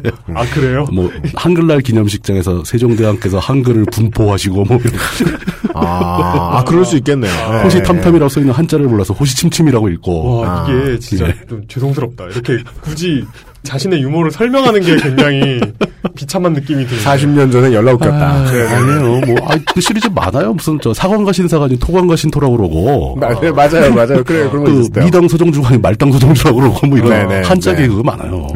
이럴 때, 이렇게 이게 안팎으로 해결하기 힘든 난제가 겹겹이 쌓여있는 상황에서 정권을 잡은 이 사람들이 어떻게 했어야 할까? 어떤 면에서는, 예. 당시에 이미 서울을 포기하고 수도를 옮기는 것도 고려할 만한 가치가 있었을 거예요. 그래요. 아, 어, 예, 그럴 수 있죠. 대전쯤으로. 실제로 그런 얘기 나왔었어요. 예. 왜냐면 북한이 너무 가까우니까. 너무 가깝다. 수도가. 당시에는 이제 요즘같이 뭐 현대전 개념이 없던 시절이고 진짜 말 그대로 돌격전이 있던 시절이기 때문에 네. 서울이 휴전선에서 너무 가깝다는 것은 충분한 이유가 되죠. 음. 실제로 박정희 정권 말기에는 개발 다 하고 막 서울이 너무 지나치게 비대해진 효과도 있고 막 그래서 대전으로 수도를 옮기는 계획을 상당히 구체적으로 세워놨었습니다. 음. 그게 네. 이제 결국 이어지고 이어지면서 행정수도 이전으로 나타나게 된 결국은 거죠. 이제 참여정부가 돼서야. 그렇죠. 예. 근데 60년대 초반 그 당시의 결정은 아 지금 서울을 옮길 수는 없다. 라고 결론을 내리고 그렇다면 서울을 옮기지 않으면 지방에서 올라온 사람들을 어떻게 할 것이냐 막을 수도 없고 음. 그럼 서울을 개발해야 된다라고 나름대로 순리에 따르는 결정을 내린 거일 수도 있습니다. 신동아나 뭐 월간 조선 같은 데 보면 이제 그런 비사가 나오잖아요. 그렇죠 비사 많죠. 그런 걱정들을 했다고 하죠. 예. 예. 지금 이거 수도를 확 옮긴 다음에 예. 다른 건 다 빨리 해도 군대는 빨리 못 옮긴다. 저 수방사가 독립적으로 움직일 수 있다. 그걸 걱정했다는 얘기도 있고 실제로 그랬어요. 그것도 걱정하죠. 예, 예, 예. 그게 무슨 소리야? 그러니까 아니, 쿠데타에서 정권 잡은 사람은 쿠데타를 제일 걱정하죠. 투표에서 지는 것보다 또 쿠데타라는 게 제일 무서워요. 그렇죠. 투, 나랑 사이 안 좋은 내 후배가 투표는 체육관에서 하면 되는데. 내가 서울을 비우면 서울 주변에 있는 저 큰 군대는 어떻게 할 것이냐. 음, 하고 걱정했을 수도 있다는 거죠. 음, 어. 그렇습니다. 그렇게 해가지고 서울시에서는 어떻게든 서울을 개발해서 좀 더 많은 인구를 수용할 수 있어야 하고, 당시도 뭐 똑같은 생각을 했을 겁니다. 뭐 일자리도 만들어야 되고, 뭐 여러 가지 생각을 했는데, 가장 큰 문제는 돈이죠. 네. 돈이 없는 겁니다. 물론 이제 60년대 초반부터 뭐 한일 회담하고 뭐 미국에서 그 차관 원조 받고 일본으로부터 차관 들여오고 해서 일정 금액 제한된 금액의 자금은 정부에 들어와 있는 상태였어요. 이 돈으로 서울시를 사람이 많이 살 수 있는 좀 근대적인 도시로 바꿀 만한 자금이 되는가라고 걱정을 하게 된 거죠. 음. 그렇게 해가지고 처음으로 세종과 명동에 지하도를 만들어 본 겁니다. 음. 그때도 첫 번째 이유가 뭐였냐면은 북한이 포격을 하게 되면 지하도로 대피해야 된다. 음. 대피소 개념으로 지하도를 만드는 거였어요. 북한하고 똑같네요 지금 평양 지하철. 그렇죠. 그 예. 되게 오래된 지금은 서울에 그런 거 별로 없죠. 되게 오래된 지하 차도들 지나가 보면은 뭐 대피소 이렇게 예, 뭐 철문 같은 거 있고 막 써 있는, 그러잖아요. 예. 지금도 그 민방위 막 그쳐져 있는 지하도나 이런 거 많죠. 그렇습니다. 그 가끔 민방위 훈련할 때 그거 열기도 해요. 예, 예. 예. 음. 그 사람들 그 공무원들 몇 명 들어가기도 하고. 네. 그렇게 해서 그 어떤 안전보장의 개념으로 공사를 시작하면서 일을 해봤는데 네. 명동에다 지하도로를 만들고 사람들이 땅 밑으로 걸어다닐 수 있는 길을 만들고 그 양쪽 옆에다가 공간이 있을 거 아닙니까? 네. 거기다 점포를 만든 거죠. 만들어 놨더니 점포 가격이 하늘을 높은 줄 모르고 치솟아 올라가는 대박을 거예요. 칩니다. 그게 팔리고 그 돈을 모아 보니까 건설비보다 몇 배를 더 벌 수 있는 거예요. 사대문 안에 사는 사람들이 관광업에 관심을 가지기 시작했고 밖에서 서울에 놀러 오는 사람들은 지하도라는 게 있디야. 그러니까요. 지하도는 또 위에 있는 허름한 목조가옥에 있는 가게들에 비해서 굉장히 현대적으로 보였겠죠. 그러겠죠. 조명이 세. 조명 쫙 켜지고 네. 번쩍번쩍하고 그 상가에 입주하기 위한 경쟁이 붙으면 당연히 가격은 올라가게 돼 있죠. 그렇습니다. 여기서 굉장히 중요한 깨달음을 얻게 되는 겁니다. 정권 차원에서 토목이라는 것은 그게 하는 게 돈이 드는 게 아니다. 돈이 나오는 거다. 아 이게 돈이 되는 거구나. 예. 인프라는 들인 만큼 뽑는구나. 오, 몇 배를 뽑는구나. 네. 이건 굉장히 놀라운 깨달음이죠. 국가의 필요에 의해서 그 안전보장을 위해서 대피 보호시설용으로 구조물을 만들었더니 네. 건설비를 뽑고 토지보상비를 다 빼고도 더 많은 돈이 나오더라. 음. 여기서부터 이제 동력이 생기기 시작한 거죠. 네. 뭘 해도 영원히 이럴 줄 알고. 예. 미국의 원조나 일본의 원조도 한도가 있는 금액인데 이거 다 써버리면 땡이라서 다시 또 빈손이 되는데 네. 그걸 무지하게 걱정을 했더니 이렇게 초기 자금만 넣어서 건설 사업을 해보니까 토목 사업을 해보니까 돈이 돌더라. 더 많은 더 폭넓은 공사를 할 수 있는 건축비가 나오더라. 네. 돈 나온 건 또 건축. 예. 그 수익으로 다른 시설을 폭발적으로 만들기 시작한 겁니다. 만들 때마다 대박을 치는 거예요. 네. 예. 왜냐 서울의 인구 밀도가 그만큼 받쳐졌고 서울에 있는 부동산 시설물들이 워낙 노후했고 거기서 큰 공사를 벌였더니 그 공사를 맡은 그 건축업자들은 또 돈을 벌었을 거 아닙니까? 네. 그 사람들이 이런 구조물을 또 사는 거예요 그 돈으로. 그러니까 서울시 전체의 경제가 돌기 시작하는 거죠. 예. 지금 생각하면 참 별거 아닌 얘기지만 당시로는 완전 신세계였을 거라는 거죠. 네. 처음 해본 거죠. 네. 이승만 정권 내내 이걸 못해가지고 그렇게 지질이 공상을 떨었던 거 아닙니까? 그때 신세계였다! 예. 라는 걸 이제 칭찬을 해줄 필요 없고요. 예, 그럼요. 그때 신세계였는데, 그때 한번 경험한 신세계를 우리가 아직까지 경험하고 있다는 건 50년째 문제가, 써먹고 있어, 50년째. 우리는 아마 그리로 접근할 겁니다. 그러니까 그 외에 다른 돈이 돌게 하는 방식을 못 만들어내고 지금의 정부가 컴퓨터로 만드는 게 뭐가 돈이 되냐 이런 소리를 하고 있다라는 걸 60년 지났더니 그렇게 됐다. 예, 그 얘기 한 거죠. 이제 지하도 같은 시설물을 넘어서서 이제 아파트로 갑니다. 네. 서대문이나 뭐 노고산이나 뭐 이런데 막 판자촌 밀어버리고 아파트를 짓기 시작해요. 아파트를 지어보니까 이건 지하도 따위는 비교가 안 되는 거야. 그러니까 위정자들이 보기에는 대한민국의 마지막 좋았던 시절이에요, 이게. 예, 거의 마지막 좋았던 시절이죠. 그러니까 이게 야 그때는 독재였지만 살기 좋았어라는 게 아파트를 짓게 되면 저 지방에서 올라온 판자촌에서 지게 들고 나가서 지게 한 짐 져주고 점심값 받는 그런 사람들이 아파트 공사 현장이 다 투입됩니다. 그때는 건설기계도 안 좋아요. 네. 다 등짐 져서 올렸어야 돼요. 진짜 북한하고 똑같다. 똑같은 거죠. 그, 그리고 다이나마이트 들어오죠? 네. 다이나마이트가 들어오면 온 동네 사람들이 다 모여요. 부서진 돌 주워 가려고. 진짜? 네. 그럼요. 파니까 그거 가지고 그리고 또 이제 동네 공터 같은 거 있으면은 거기서 이제 시멘트 회사하고 계약 맺어가지고 시멘트 바다가 모래 섞어서 블록 찍는 거 오. 벽돌 공장 사장들이 떼돈을 벌던 시절이죠. 브로크라고 예, 부르는. 브로크 장사. 네. 옛날 사진들을 보면 정말 신기한 예. 이 조그만 우리 선조들이 우리 앞에 이제 아버님 어머님 세대들이 그렇죠. 예. 신나게 무거운 돌을 지고 아싸 현금 어, 하면서 우리, 가시는 우리는 그 등짐을 지고 일어날 자신도 없는 그 거대한 등짐을 지고 막 날아다니고 막 이러던 시절이에요. 물뚱님 두 조각 나요. 우린 두 조각 나요 그 아, 지금. 우리 우린 그냥 엎어진다니까 예. 못 일어난다니까. 다들 다들 그 만성 질환을 하나씩 가지고 계신 분들이라 그렇죠. 여기 있는 양반들이 예. 그 아파트도 마찬가지고 그다음에 이제 상가 고가도로는 또 뭐 고가도로 통행료 받는 것도 아닌데 왜 그랬냐 고가도로를 짓고 그 밑에 공간이 생기고 그 위로 교통 소통이 활발해지자 그게 도심으로 자리 잡게 됩니다 네. 주변에 있는 상가가 가치가 뛰어오르기 시작하죠.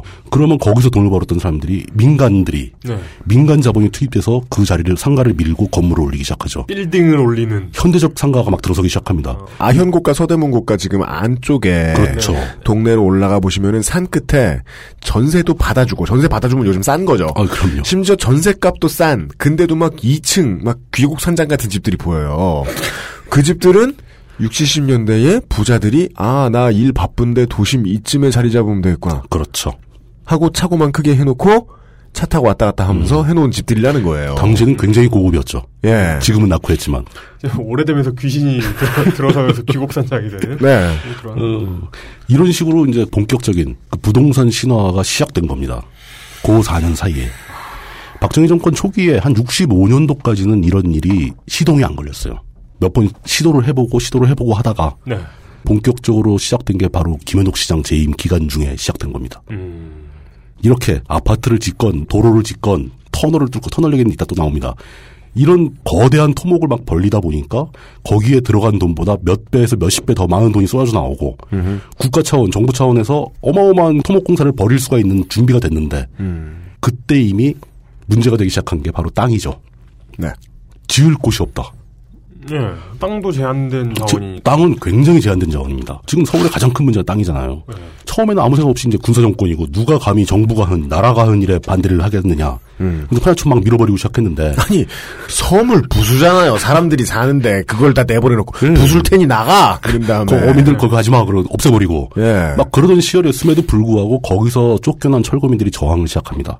당연합니다. 거기서 피해를 본 사람들이 나타나기 시작하고 국가를 상대로 한 소송이 그때부터 나오기 시작합니다. 제대로 이- 보상을 안 했으니까. 그러니까 이때부터 이때부터 세월호까지 유구히 내려옵니다. 예. 언론이 보여주면 내가 안 죽었는데 저 사람들 왜 지랄이야 하는 똑같은 분위기를 개념이- 만들어내는 똑같은 개념이 그때부터 시작되는 거예요. 이게 정말이지 미국과 유럽에는 없습니다. 없는 편입니다. 음. 구시가지 그대로 살린 대도시들에는 없어요. 거기다가 이렇게 큰 흐름으로 돈이 막 쏟아지기 시작하면은 예. 그 주변에서 가지고 같이 돈을 번 사람들이 많아집니다. 이 사람들이 정부 사업만 기다리고 있잖아요. 자기가 땅을 사서 자기가 집을 짓습니다. 건물을 네. 짓고 네. 민간업자들도 토지를 굉장히 강력하게 원하고 있었다는 거죠. 네. 그러니까 서울시 전역에 동시에 건물들이 막 올라가기 시작하는데 정부 차원에서 뭐 어디 선 긋고 잡아낼 빈 땅이 덩어리 큰 빈 땅이 없어지는 거예요. 네. 이미 원주민들은 당시에 이미 많았을 원주민들 네. 이초정도 시작됐다고 말씀드렸잖아요. 사람들이 건물을 짓는다 가자가 아니었고 음. 그냥 저기 원래 다들 가네 가자 해서 원래 많이 살고 있던 사람들 서울 시내 전 지역을 다 빗자루질을 해놨는데 그렇게 되는 예. 거죠. 이게 사실은 역사적으로 부동산 건설 토목의 광풍이 시작되는 시점인데 이때 이제 눈치 빠르고 발 빠른 사람들은 정부의 손가락이 움직이는 방향에 먼저 가서 선점을 하고 또 건설 사업에 한 몫을 끼고 토목 사업에 한 몫을 끼고 어저께만 해도 우리 우리 동네 공터에서 브로커 찍던 아저씨가 갑자기 건설회사 사장이 돼가지고 벤치 타고 나타나고 네. 이렇게 되던 시대였거든요. 그 에너지 때 그 연탄 사장들이 가스회사 차린 거랑 비슷한 느낌의 음. 아주 비슷한 거죠. 네. 예. 그리고 이번엔 또 어느 지역 단지를 다 밀어버리고 개발한다더라 하는 정보가 사회 곳곳에 흘러다니고 네. 그때 이제 대기업 재벌들의 초창기 시대였죠. 네. 그 사람들 사이에 주로 큰 정보들이 다 흐르고 또 거기에 끼지 못할 정도로 작은 정보들은 슬슬 생겨나기 시작하던 사람들의 커뮤니티 음. 대형 교회의 초창기 모델도 이때 시작됩니다. 그렇습니다. 예. 그건 저희가 말씀을 드렸잖아요. 네. 도시의 개발 붐의 예. 마지막 수혜자 교회. 그렇죠. 예. 뭐 거의 동반자급이죠. 굉장히 그 발빠르게 같이 네. 그러니까 60년대 중반부터 시작해서 70년대를 거치면서 80년대 후반까지도 이불이 안 꺼지는 거예요. 음. 우리 사회는 그냥 거대한 태풍이 몰아친 거죠. 특히 서울에. 음. 서울과 유사하게 약 10년여의 시차를 두고 지방 대도시에도 비슷한 일이 벌어집니다. 음. 우리나라에 부동산 광풍이 불어온 거 그거를 피할 수 있는 지역은 전국에 한 군데도 없었던 거예요. 최근에 중국이 겪고 있는 게 이 당시 우리나라랑 유사하죠. 비슷한 음. 건가요? 굉장히 유사하죠. 그 대신 규모가 몇천 배로 더 크게 벌어지는 거죠. 음. 그러니까 훨씬 어마어마하게 많은 밀려나는 사람들이 그렇죠. 생기지요. 서울시 전역에 그냥 막 떼돈이 굴러다니고 개발의 광풍이 불고 막 속도전 양상을 띠고 전개되는데 그 이면에 슬슬 피해자가 양산되기 시작하고 부실의 문제가 생기기 시작하죠. 예. 당장 이 아파트를 다 지으면 완공되기만 해도 몇 배, 동그라미 수십 개짜리 수익이 떨어지는데 하루가 아깝다. 어떻게든 빨리 하려고 하고 재료는 다 빼먹으려고 하고 이런 일들이 벌어지니까 이렇게 점검 없이 무리한 계획에 의해서 진행되는 건 항상 부실할 수밖에 없잖아요. 이 후유증이 몇십 년간 계속 꾸준히 나타나기 시작하죠. 감리 안 한 결과. 그렇죠. 그리고 또 하나 더 큰 문제가 이런 식으로 진짜 앞뒤 안 가리고 싸우면서 건설하는 개념으로 네. 도시 전체를 막 난개발을 해버리다 보니까 서울이란 도시 전체의 문화적 가치는 바닥에 떨어졌습니다. 가장 재미없는 도시 중에 하나죠. 그죠. 네. 하나도 안 이쁘게 되었습니다. 콘크리트와 철근으로 가득 찬 기괴한 도시가 돼버립니다. 그런 면에서도 사실 저는 평양하고 되게 비슷한 느낌. 어 그렇죠. 평양은 이제 오히려 과시성 그게 커가지고 어마어마한 사이즈의 호텔을 짓는다거나 이렇게 되는 거죠. 요새 강남구가 되게 평양 같아요. 슬슬 공동화가 스타트됐단 말이죠, 여기가. 아, 그래요? 음. 가격은 못 맞추고, 트래픽은 늘어나지 않고, 네. 가격은 너무 비싸니까. 더 이상 그런 늘어나지 와중에서 않으니까. 뭔가를 짓는 사람들 구에서 막 이것저것 플래카드 걸어놔요. 근데 뭐 빨간 글씨, 파란 글씨로 막 안보 1번지, 뭐 애국 이런 거 많이 써 있고, 강남이 요새 평양하고 상당히 비슷해졌습니다. 평양이 다른 점이 있다면 돈이 없어가지고 난개발을 하기 어려워. 그렇죠. 그 평양은 뭐 지은 다음에 수익으로 돌아오는 것도 없잖아요. 예, 그걸 살 수 있는 사람들이 없으니까. 이런 식으로 진행됐습니다. 그때 이제 이미 눈치 빠르게도 이 개발의 주역들이 깨달았던 게 함부로 사람 사는 데막 밀어버리고 막 지으면 분명히 부작용이 생기는구나. 빈 땅이 필요하다, 빈 땅이. 네, 네. 그렇다고 산꼭대기 지을 수 없으니까. 그죠. 빈 땅이 어디 있는가라고 고민을 하다가 눈에 들어온 서울 도심과 아주 가까운 지역에 있는 넓은 빈 땅, 주인 없는 땅. 네. 그게 바로 한강의 유역들입니다. 강변. 우리 사무실. 네, 우리 사무실 위치예요, 여기가 딱. 그게 그렇게 똑같은 고민을 지금 이게 60년대잖아요. 그렇죠. 60년대에서 50년간 더 해오던 사람들이 발견한 게 미군 기지죠. 그렇죠. 그리고 심지어 이젠 사람이 살지도 않는 곳에 가서 이거 하면 뭐 되겠다라고 한 아주 최종적인 최종 보스가 네. 4대강이죠. 맞아요. 네. 그 중간에는 서울시 근방, 부산시 근방에 신도시들이 있었고요. 신도시들이 있었고. 예. 저는 그 그리스의 철학이 이렇게 발달했을 것 같아요. 뭔 소리예요? 같은 주제에 대해서 몇십 년간 사람들이 계속 고민하는 거잖아요. 그죠. 대를 이어서. 예. 같은 주제에 대해서. 아, 그랬더니 음. 그랬더니 뭔가 결과가 나오잖아요. 예. 음. 사유는 강가에서 해야겠다. 네. 예. 진짜 심시티가 잘 만든 게임인 게 맞아요. 네. 예. 강을 처음에 맵에 그어 놓으면 강 주변은 개발하기 되게 어려워요. 어, 그 관리 잘해야 돼요, 강변. 왜냐면 아, 강은 따로 인간이 선도 만들어줘야 되고 예. 그러니까, 그렇죠. 거기는 또 굴곡이 우둘두둘해가지고 건물 놓기도 애매하고 직선으로 도로 놓기도 애매해서 강변에 뭘 짓기가 힘들죠. 결국은 칸 가운데인데도 불구하고 맨 나중에 개발돼요. 음, 예. 그죠. 어쨌든 간에 김현옥 시장은 이제 한강을 바라보면서 어떻게 할까를 고민을 했었을 겁니다. 아이고 아이고 또 뭐 지어야 되는데 또 뭐 지어야 되는데. 군 출신이시잖아요. 그러니까 네. 행보관님들이 이렇게 자주 빠지는 강박증 있잖아요. 아유. 병력이 놀고 있다. 어떻게 어떻게 어. 아 하나. 그런 부지런한 행보관님들 뒤에는 이런 사단장이 어, 사단장이 있는 거예요, 어. 이런 사단장이. 예. 그 지휘봉등 손바닥 딱딱 때리면서 뭘 해야 되는데 이러고 있는 거죠. 네. 한강을 딱 보게 되면 당시만 해도 한강은 자연하천이었죠. 굉장히 규모가 큰 자연하천입니다. 네. 자연하천은 평소에 강이라는 게 딱히 정해진 코스로만 물이 흐르진 않아요. 네. 갈수기 때는 물은 아주 가운데 조금밖에 없어요. 네. 그러나 그 물이 흐르는 주변 유역의 땅이 여름에 장마철에 비만이 오면은 다 물이 잠기는 곳이잖아요. 그리고 어떤 곳에는 아주 넓은 백사장이 있기도 하고 음. 그죠. 강변의 배우지가 폭이 무지무지하게 넓습니다. 네. 사실은 여의도도 전체가 다 강의 유역이었다고 볼 수 있어요. 왜냐하면 여름철에는 잠기니까. 네. 자 이런 땅이 딱 보이는데 이 넓은 땅을 그냥 놀려둬야 되느냐? 땅만 있으면 떼돈을 벌 수 있는데 음. 국가에 내가 기여할 수 있는데 강박에 미치겠어요. 아이고 저것도 땅 할 수 있는데 할 수 있는데. 이건 완전히 그 사람들 보기에는 서울 바로 남쪽에 붙어 있는 금싸라기 땅이 네. 모래사장을 덮여가지고 사람들이 기껏해야 거기 가서 여름에 강수욕이나 하고 그렇죠. 아니 지금 북한이 언제 쳐들어올지 그렇지. 네. 모르는데 물놀이를 해. 네. 음. 물놀이나 하고 있고 물고기나 잡고 있고 이래서는 안 된다는 거죠. 이래서 안 된다. 그래서 그 사람들이 떠올리는 아이디어가 바로 강을 정비하는 겁니다. 네. 정비하는데 예전에는 강 유역이 넓게 완만한 경사로 넓게 퍼져 있으면은 그 끄트머리쯤에 민간들이 세운 제방이 있기 마련입니다. 네. 그러니까 최고로 수위가 올라왔을 때 넘치지 말라고. 제방은 필요하죠. 예. 근데 현대적으로 제방을 훨씬 더 강폭을 좁히는 방향으로 제방을 쌓아버리는 겁니다. 거기는 강이 깊이가 깊어지죠. 그죠. 유속이 빨라지고. 유속이 빨라지고. 그러면서 강을 정형화시킬 수 있습니다. 네. 심시티 할 때 손 긋는 것처럼 네. 네. 구불구불하고 그냥 넓게 퍼져 있는 모래사장 다 없애버리고 옆에 강둑을 쫙 쌓아버리는 거죠. 직강화. 이게 바로 제방입니다. 네. 제방을 만들면 덤으로 뭐가 있겠습니까? 여름철에 넘치지 않기 위해서 제방 높이는 최소한 5에서 7m 올라가야 돼요. 네. 그 제방은 또 두꺼워야 되고 제방 위에 도로가 깔립니다. 그렇습니다. 그리고 제방을 쌓고 도로를 깔아봤더니 그 제방이 막고 있는 그 강 쪽 말고 강 유역 쪽, 배우 쪽 음. 어마어마한 빈 땅이 생기는 거예요. 네. 이 땅은 주인도 없어요, 심지어. 마음대로 지을 수 있는. 그걸 한강 시민공원이라고 생각하시면 큰 오산이고요. 그거보다 훨씬 넓은 뒤에 땅. 그렇죠. 네. 어, 심지어 단적으로 얘기해서 여의도의 전체 땅. 네. 여의도. 예, 이 김현옥 시장이 여의도를 뺑 둘러가면서 제방을 쌓고 도로를 만든 이유가 뭐겠습니까? 사- 여의도를 쓰겠다. 여의도 사람의 교통 편의를 위해서 그런 건 아니잖아요. 네. 여의도의 면적이 왕창 넓어지는 겁니다. 네.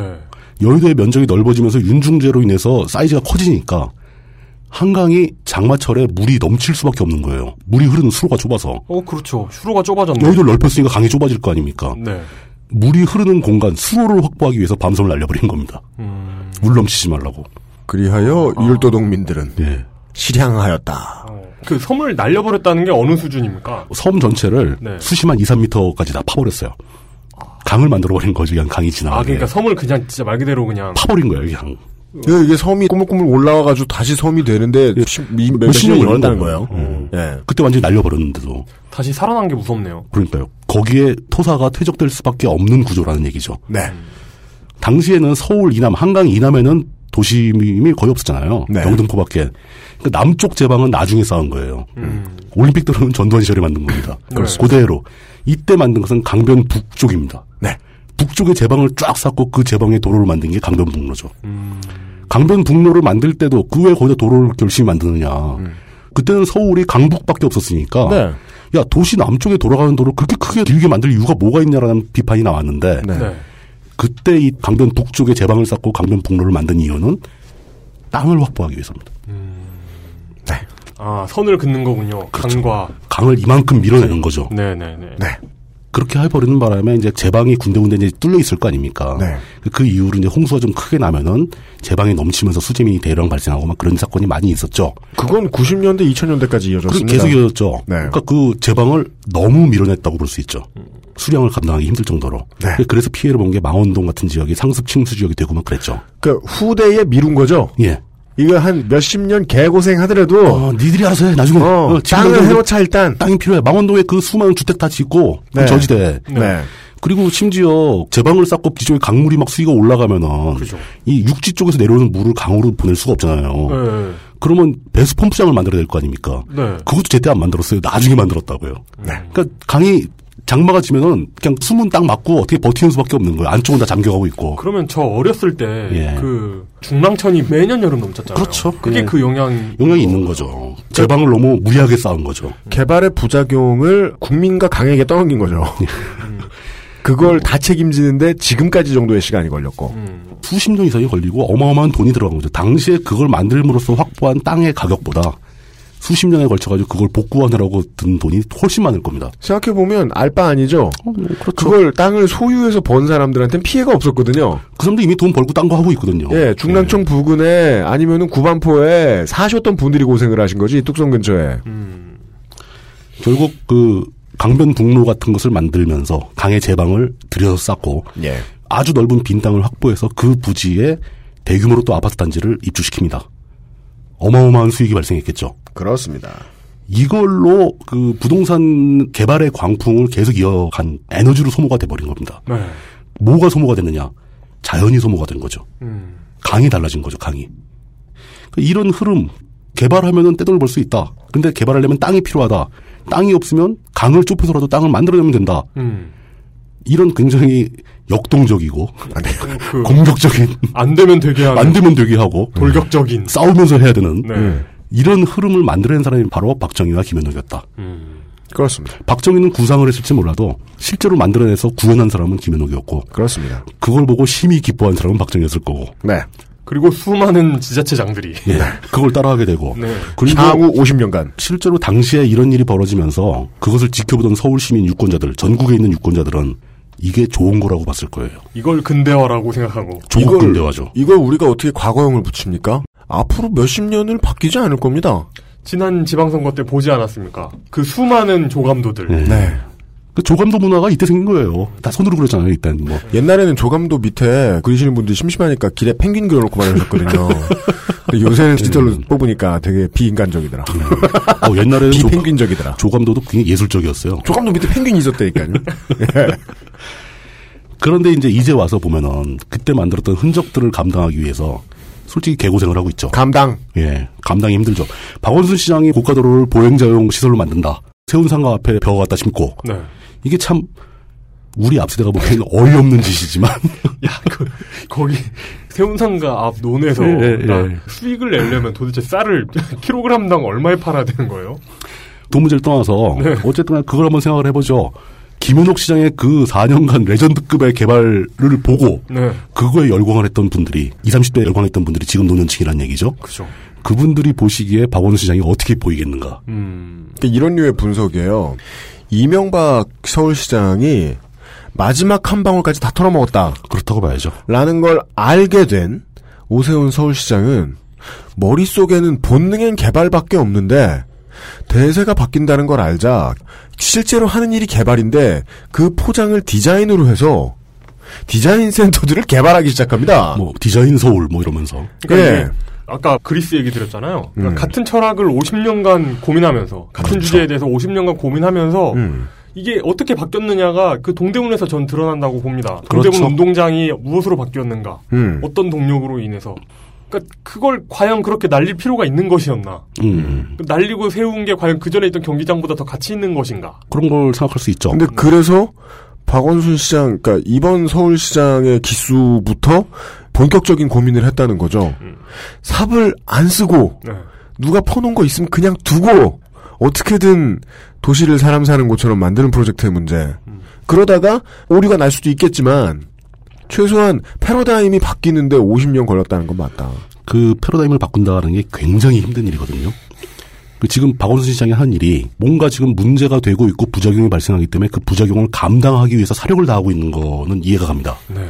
그게 한둘이어야 말이죠. 예, 저한테는 보이는데 처음에 들어갔을 때 은평에 새로 지은 고스트타운에 집을 거기 주소로 바꿔놓고 서울시장 관사 안 쓰고 거기 공동화되는 거 막고 다른데 새로 개발되는 거 못하게 하고 이미 지어놓은 오세훈의 바보 물건들 해결하려고 지금 고생이죠.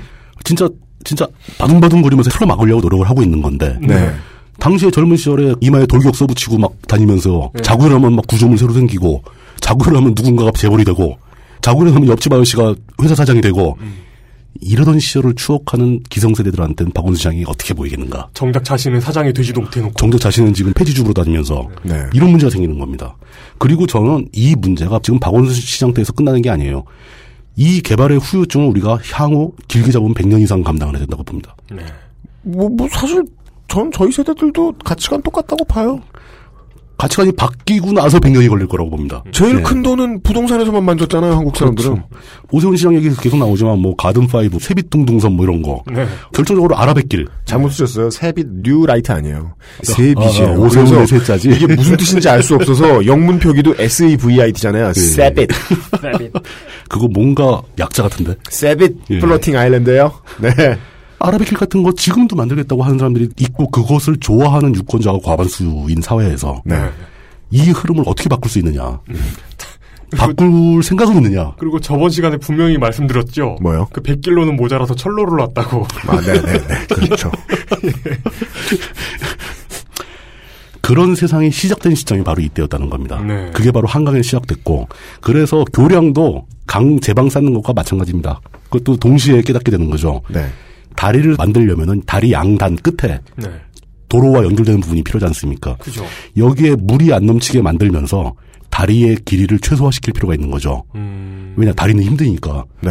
그 다리 길을 최소화시키려면 제방을 최대한 끌어당겨서 쌓아야 되거든요. 그죠. 그리고 제방 너머에 도로가 연결되니까 다리는 일반 도로보다 높이가 높아집니다. 예. 바로 옆에 마포대교만 봐도 뻥이 나오잖아요. 네네네. 그이 다리와 제방과 강변북로와 여의도 윤중제는 다 똑같은 이유. 개발할 장소를 확보하기 위해서 만들어진 거라고 보는 게 적합하다. 강을 밀어내기 위해. 이제 한남대교가 왜 이렇게 빨리 지어졌는지 네. 옥수동 한남동 일대 땅이 필요했던 거예요. 네. 그리고 그걸 지어놓고 나니까 강변북로 만들어서 만들었던 땅이 다 소진되니까 그 다음에 눈이 강남으로 돌아가는 겁니다. 음. 그래서 70년대 중반부터 강남 개발로 이어지게 되는 거죠. 자, 강남 개발이 처음부터 계획적인 도시개발 사업이었다면은 제3한강교, 한남대교와 비슷한 시점이거나 양쪽 간에 그 시점을 맞춰가면서 진행됐을 겁니다. 그렇겠죠. 최근의 예로 들자면 그 송도 신도시와 그렇죠. 거기를 연결하는 다리들. 뭐 무슨 대교가 만들어지고 뭐 어쨌든 그것들은 비슷하게는 가잖아요. 다 뭐 계획대로 성- 만들었잖아요. 뭐 성공적인지 예. 실패했는지는 음. 모르겠지만 한남대교와 강남은 전혀 그렇지 않았다. 한남대교를 만든 이유는 오로지 강변 배후지를 확보하기 위해서 만들었던 거고 네. 그게 만들어 놓고 보니까 개구리 울고 있는 강남 그 영동의 논과 밭들이 보이고 네. 그리고 또 그 한남대교 만들 때 최초의 이유도 아까 그런 얘기 나옵니다. 왜 만드느냐 이걸 다니는 사람도 없는데 네. 그때 실제로 서울시에서 홍보한 목적이 다시 전쟁이 났을 때 그 이승만 때처럼 다리 한 개밖에 없으면 끊어지면 어떡하려고 그러냐. 사람들이 대피할 수 있는 교량을 만든 거다. 그게 진짜로 뭐 실제로 목적으로 제시가 된 거예요, 그게. 네. 그러면 어 제2한강교도 있지 않냐. 제2한강교는 유사시 군사작전용 전용으로 쓴다. 하나 더 필요하다. 이건 거의 제가 물건 살 때 핑계 대는 것 같아요. 알고 보면 그냥 사고 싶은 네. 거잖아요. 그리고 여기서 되게 특이한 게 다리가 끊어졌다 그랬잖아요. 예. 다리가 스스로 끊어진 것처럼 마치 얘기하고 있어요. 스스로 끊어졌을 수도 있으나 6.25 때 다리가 예. 만약에 누군가가 끊은 거라면 음. 그세 개가 있으면 세 개를 다 끊지 않을까요? 안 끊으면 어? 되잖아. 13개가 있으면 13개 다 끊겠죠. 예. 그러니까 애초에 안 끊으면 되잖아. 그러니까 뭐로 봐도 할 말은 없었다는 게 네. 분명하다는 거예요. 그냥 핑계를 애매하게 되는 거예요. 근데 이 핑계가 먹히는 시대였습니다. 자, 생각해보면 이때면 10년 전에 전쟁하고 있었을 때잖아요. 얼마 안 된 거죠. 전쟁의 추억이 생생한 거예요, 사람들한테. 아, 우리는 네. 10년 전에 뭐 했나? 우리는 10년 전에 뭐 2000 초반 우리 10년 전에 월- 2005년. 월- 월드컵 했죠, 월드컵. 예, 군대 있었어요. 음. 음. 저도 군대 있었어요. 예. 비슷한 사례로 제3항공기가 만들어진 직후에 남산 1호 터널, 2호 터널이 만들어집니다. 남산 1, 2호 터널은 여러분들이 지도를 펴보시면 알겠지만 남산을 이렇게 크로스하면서 관통을 하는 도로들이거든요. 네. 그 터널을 도대체 왜 만드느냐? 남산 남쪽에 별 시가지도 없는데 역시 그것도 유사시 대피 장소를 만들기 위한 시설이었습니다. 네. 목적이 그랬어요. 그러니까 좀 순환 논리가 되죠. 예. 다리 왜 짓냐? 어 남쪽에 갈 수도 있으니까. 어, 야 터널 왜 뚫었냐? 남쪽에 다리가 있잖아. 그렇죠. 야 이거 남쪽에 다리 왜 있는데 터널 뚫었잖아. 어, 터널하고 이거지. 이렇게 되는 거죠. 가야 될 곳은 어딘데 여기엔 답을 못했다. 갈 곳이 있니? 이건 답을 못했다. 이거 그 은하수를 여행하는 시체이커를 위한 안내서 초반에 네. 왜 우회로가 건설되어야 하는가 논란하고 되게 비슷하게 됐네요. 우회로를 기왕 지었기 때문이다로 나중에는 귀결이 되는. 네. 실제로 남산 1호 터널, 2호 터널이 크로스되는데 그 교차 지점 있잖아요. 거기다가 아예 광장급으로 굉장히 넓은 공간을 확보할 생각이었어요. 아, 그 지하 도시를 만들려고 그랬구나. 그게 대피소입니다. 지하 벙커 같이. 네, 지하 벙커 같이. 왜냐하면 핑계의 활용 점정. 활용 점정이죠. 대피소가 있지 않느냐. 그렇게 해서 공사를 시작했는데 완공할 때 보니까 그건 어디로 없어졌어요. 네. 어, 있는 거 아니에요? 없어요. 어, 이거 음모로만 할 수 있겠다. 아, 안 지었어요. 사실 있다. 아, 사실 거기 뭐가 있다. 사실은 있는데 뭐 마징가가 빈- 있다. 비밀에 붙여져 있다. 서울에 계신 분들 이제 남산 1, 2호 터널로 출퇴근하시는 분들 많을 테니까 예. 어, 대피소 보신 적 있으시면 제보해 주십시오. 네. 그 조그만한 대피소 말고 거대한 그 지하 도시. 그 아주 큰 거, 하이브급의 교차점에서 지하 방향으로 수직으로 한 100m를 내려가면 네. 원자로가 있다거나 네, 뭐 뭐. 그럴 수 있죠. 예. 그런 식으로 뭔가 좀 앞뒤가 안 맞는 것 같지만 사실 이 사람들은 진짜 지름신에 점령당한 어떤 사람이 매일 그냥 지르고 싶어서 지르는 것처럼 이 사람들은 짓고 싶어서 지은 거예요. 음. 짓는 것 자체가 목적이었고 무엇을 위해서 짓는 게 아니라 이 짓는 것 자체가 목적이 되는 거였고 그 관성을 그대로 유지를 했고 네. 솔직히 말씀드리면 그 관성은 지금도 살아있는 거예요. 저희가 들려는 말씀이 그 얘기예요. 네, 그거예요. 어, 이게 지방선거 데이터 센트럴을 준비했던 사람으로서 전혀 놀랍지가 않고 음, 지금 뭐 모든 지자체 공약이 다 그런 거 나오고 있는데 네. 그걸 들어보셨던 분들도 전혀 놀랍지 않을 겁니다. 아까 뭐 결론만 놓고 말하면 한국은 꽤나 교통 정체가 심하지만 어떤 대도시와도 비슷한 정도 수준의 그런 천만이 넘는 메트로폴리탄을 가지게 됐고 어차피 시작된 서울로의 쏠림 현상에서 사람들이 들어갈 곳, 사람들이 일할 자리를 땅의 개발을 통해서 만들어냈다. 요거에 대해서는 저희 아무 생각 없어요. 저희 아무 생각 없어요. 네. 다만 그 디테일을 좀 보여드림으로써 네. 아니 그걸 왜 반 100년이 지난 뒤에도 집착을 하고 있는가? 그리고 누가 손해를 얼마나 보았는가? 요 정도는 짚고 넘어가고 싶은 거예요. 그렇죠. 예. 실제로 이 시대를 좋아하시는 분들은 아무도 피해보지 않았다라고 주장합니다. 왜냐하면 내가 피해 안 받거든. 그럼요. 거의 대부분은 이득을 봤거든요. 그 마인드셋도 되게 지적하고 싶은 것 중에 예, 하나고요. 이때 생겼다 그 비겁함. 예. 왜냐? 뒷감당할 생각이 없는 거예요. 이런 문제는 분명히 그 시대를 흘러가면서 굉장히 큰 부작용들을 유발하기 마련인데 그 뒷감당은 후손들이 더 좋은 기술과 더 좋은 자본으로 알아서 하겠지.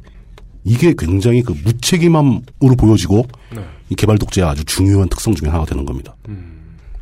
그런 이야기까지. 결론으로 접근을 하고 있습니다.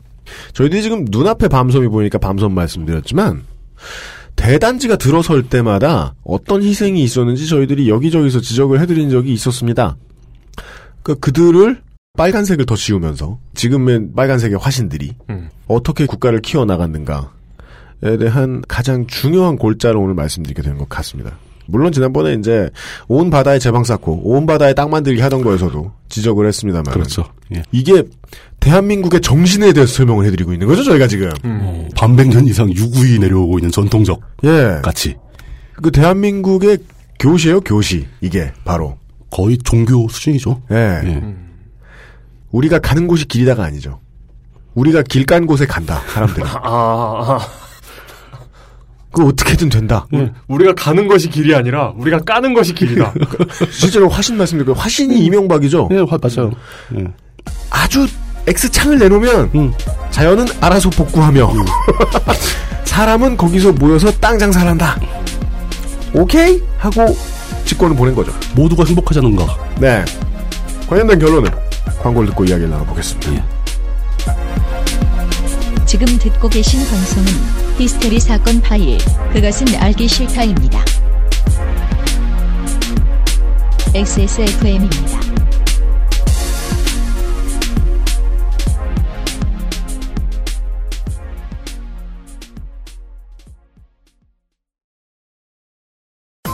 스푼으로는 부족합니다. 당신의 실력을 충분히 높일 수 있는 최적의 시간. 25분간의 전화 영어 Perfect 25.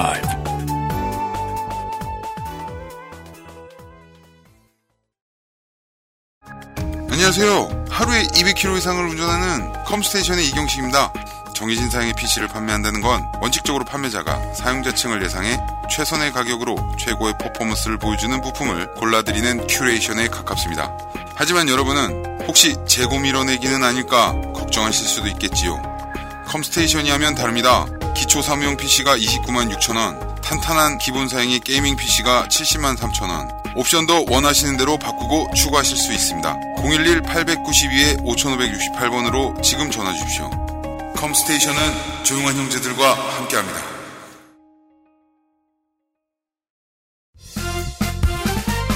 바른 선택, 바른 선택. 음주 후엔 아무것도 하지 마세요. 1599 1599에 전화만 주세요. 대리운전 1599에 1599. 눈도 굉장히 민감한 거야, 이게. 그러다가 나중에 다시 초점 안 잡힐 때 상실감 쩔어요. 뭐, 당연히 이젠 그럴 때가 됐지. 아, 안 돼! 속상해! 어, 어쩔 수가 없어, 그건. 근데, 어, 신기하다.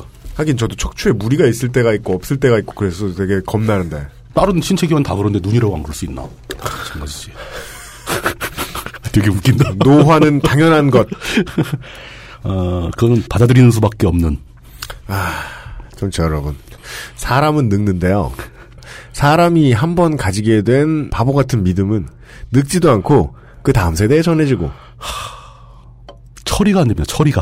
마치 이제 나이를 이제 천천히 한 살 한 살 먹어가면서 어 이거는 엄마 버릇인데 이거는 아빠 버릇인데 이러면서 스스로 깜짝깜짝 놀랄 때가 있거든요. 되게 많이 지배받잖아요. 대한민국을 지배한 부동산 만능주의의 매우 중요한 선조를 그렇죠. 풍백 우사 운사를 발견하는 날이었어요. 이게 그리스 철학이라니까요. 그리스 철학에 자꾸 집중하는데. 사원소론, 진짜 아, 부동산, 부동산, 생각- 부동산 결양. 생각해보면 그 그리스 철학도 그렇게 절정기는 길지가 않거든요. 그렇죠. 60년이면 거기에 필적합니다. 그래 놓고 2000년을 지배하고 있죠. 네. 예, 흙, 공구리, 철, 뭐 이런 것으로 뭐 세상이 이루어졌다. 되어 뚝방. 있다. 예, 뭐 이런 걸로, 예. 부동산 사원소론. 뭐 그리스 얘기는 내일 또 원 없이 아, 예. 하는 걸로. 그렇습니다. 스포해드리죠. 저희가 그리스 얘기를 할 거예요. 아, 이게 이렇게 이어지는구만. 어떻게 할지는 내일 알게 되실 텐데 네. 아 매우 진부하다 이런 느낌을 받으실 것이다. 그 얘기는 짚고 넘어가야 됩니다. 그 당시에 아무리 당시라고 해도 좀 이해하기 힘든 거. 당시라는 게 그리스입니까? 아니면 이게 60년대입니까? 60년대 한국 예. 제3한강교예요. 한남대교요. 한남대교도 뭐 전시 용도로 만든다 그러고 남산 1호 터널, 2호 터널도 전시 목적으로 만든다고. 이제까지 전시용으로 써본 적도 아, 없거니와 그 전시용으로 제대로 만들지도 않았고 심지어 전시용으로 만들지도 않았는데. 예. 근데 사람들이 믿어줬잖아요. 전시랑 전쟁. 예, 전쟁 대비용으로. 왜 그랬냐면은 당시에 그걸 믿을 수밖에 없는 상황이었어요 또. 전쟁을 겪은 지 10년밖에 안 됐고. 제일 크고. 그다음에 실제로 북한이 현존하는 위협으로 작용을 했다라고 피상적으로 표현을 했지만 경제적 군사적으로 남한이 밀릴 때였고. 그 피크 타임에 그 핵심적인 시점에 있던 사건이 있죠. 1968년 1월 21일 보통 121 사태라는 거 네. 음. 어르신들은 주로 김신조 사건으로 기억을 하죠. 김신조 일당. 이렇습니다. 저희는 이제 이렇게 말씀드릴 수 있는 겁니다. 부동산을 강남 쪽으로 개발하고 싶은데 김신조가 와서 뺨 때려줍니다. 완전 죽이는 타이밍이죠. 그리고 막 누굴 죽였어. 사실은 이제 김신조 일당이 내려온 그 무장 공비 팀 한 팀이 온 거죠. 다 사살되고 이제 김신조라는 사람 한 명만 살아남은 건데 그들의 목적은 서울 시내에 침투해서 청와대 들어가서 대통령을 죽이는 거였어요. 네, 그는 떵떵거리며 대한민국에서 잘 살았습니다. 그리고 이 김신조 사건이 발생하게 된 그 배경 설명은 바로 베트남 전쟁에 있습니다. 실제로 우리는 미국을 도와서 베트남에 파병을 하죠. 어, 미군 다음으로 많은 병력을 그럼요. 보냅니다. 그렇다면은 그때 북한은 왜 베트남 전쟁에 참전을 안 했는가? 베트남 쪽에서 거절을 합니다. 네. 왜냐하면 중국과의 관계를 걱정해서. 네. 그래서 북한은 베트남에 참전을 못한 상태에서 남한은 베트남에 파병을 하고 있고 이로 인해서 북한은 실제 위협을 과장되게 하고 남북한의 위기를 고조시킬 필요성을 느껴요. 진짜요? 예, 그래서 끊임없이 도발을 하게 되는 거고 그 정점에 김신조가 있는 겁니다. 음. 북한의 외교는 그때나 지금이나 존재감 외교죠. 존재감을 확보해야 되니까. 네. 아, 우리가 그렇게도 하지 않으면 너무 쩌리가 되겠구나 예. 어, 이런 거예요. 외면당하고 잊혀질까봐. 쩌리. 세계 역사에서 잊혀질까봐. 야, 정말 그 큰 규모의 관심병이다. 어, 이거는, 아, 근데, 그 표현 좋은데, 네. 전 세계 외교 전쟁은 네. 모든 나라의 관심병 전쟁이에요. 우리가 세계사의 흐름에서 이렇게 따지고 보면 그렇죠. 따돌려질까봐 걱정하는 게 외교전이잖아요. 그죠. 존재감을 드러내고 영향력을 끼치려고 하고. 다른 나라들이 나 몰래 내 험담할까봐. 그렇죠. 남들 모이는 거 몰래 도청하려고 그러고. 음. 그렇게 험담하니 대놓고 모두가 나를 험담하렴. 북한식 어그로를 끌어버리고. 예. 예. 아큐랑 다를 게 뭐야. 나는 버러지야. 뭐 이러면서.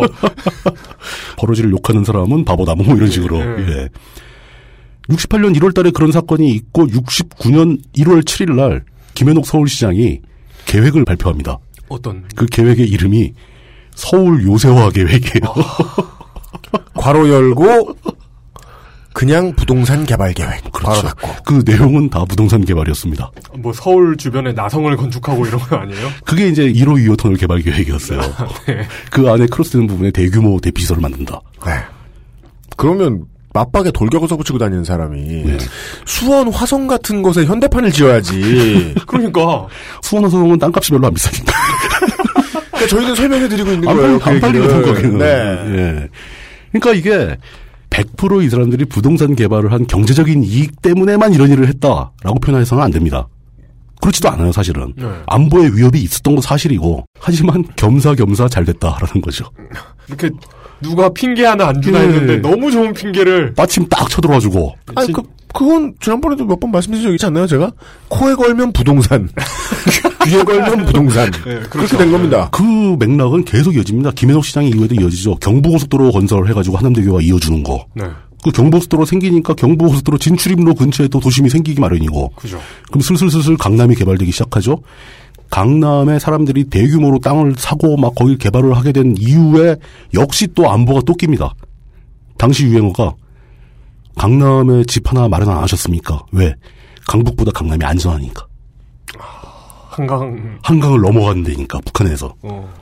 그 당시에는 존재하지 않던 어떤 독재자가 다리를 끊어도 그렇죠. 피난갈 수 있는.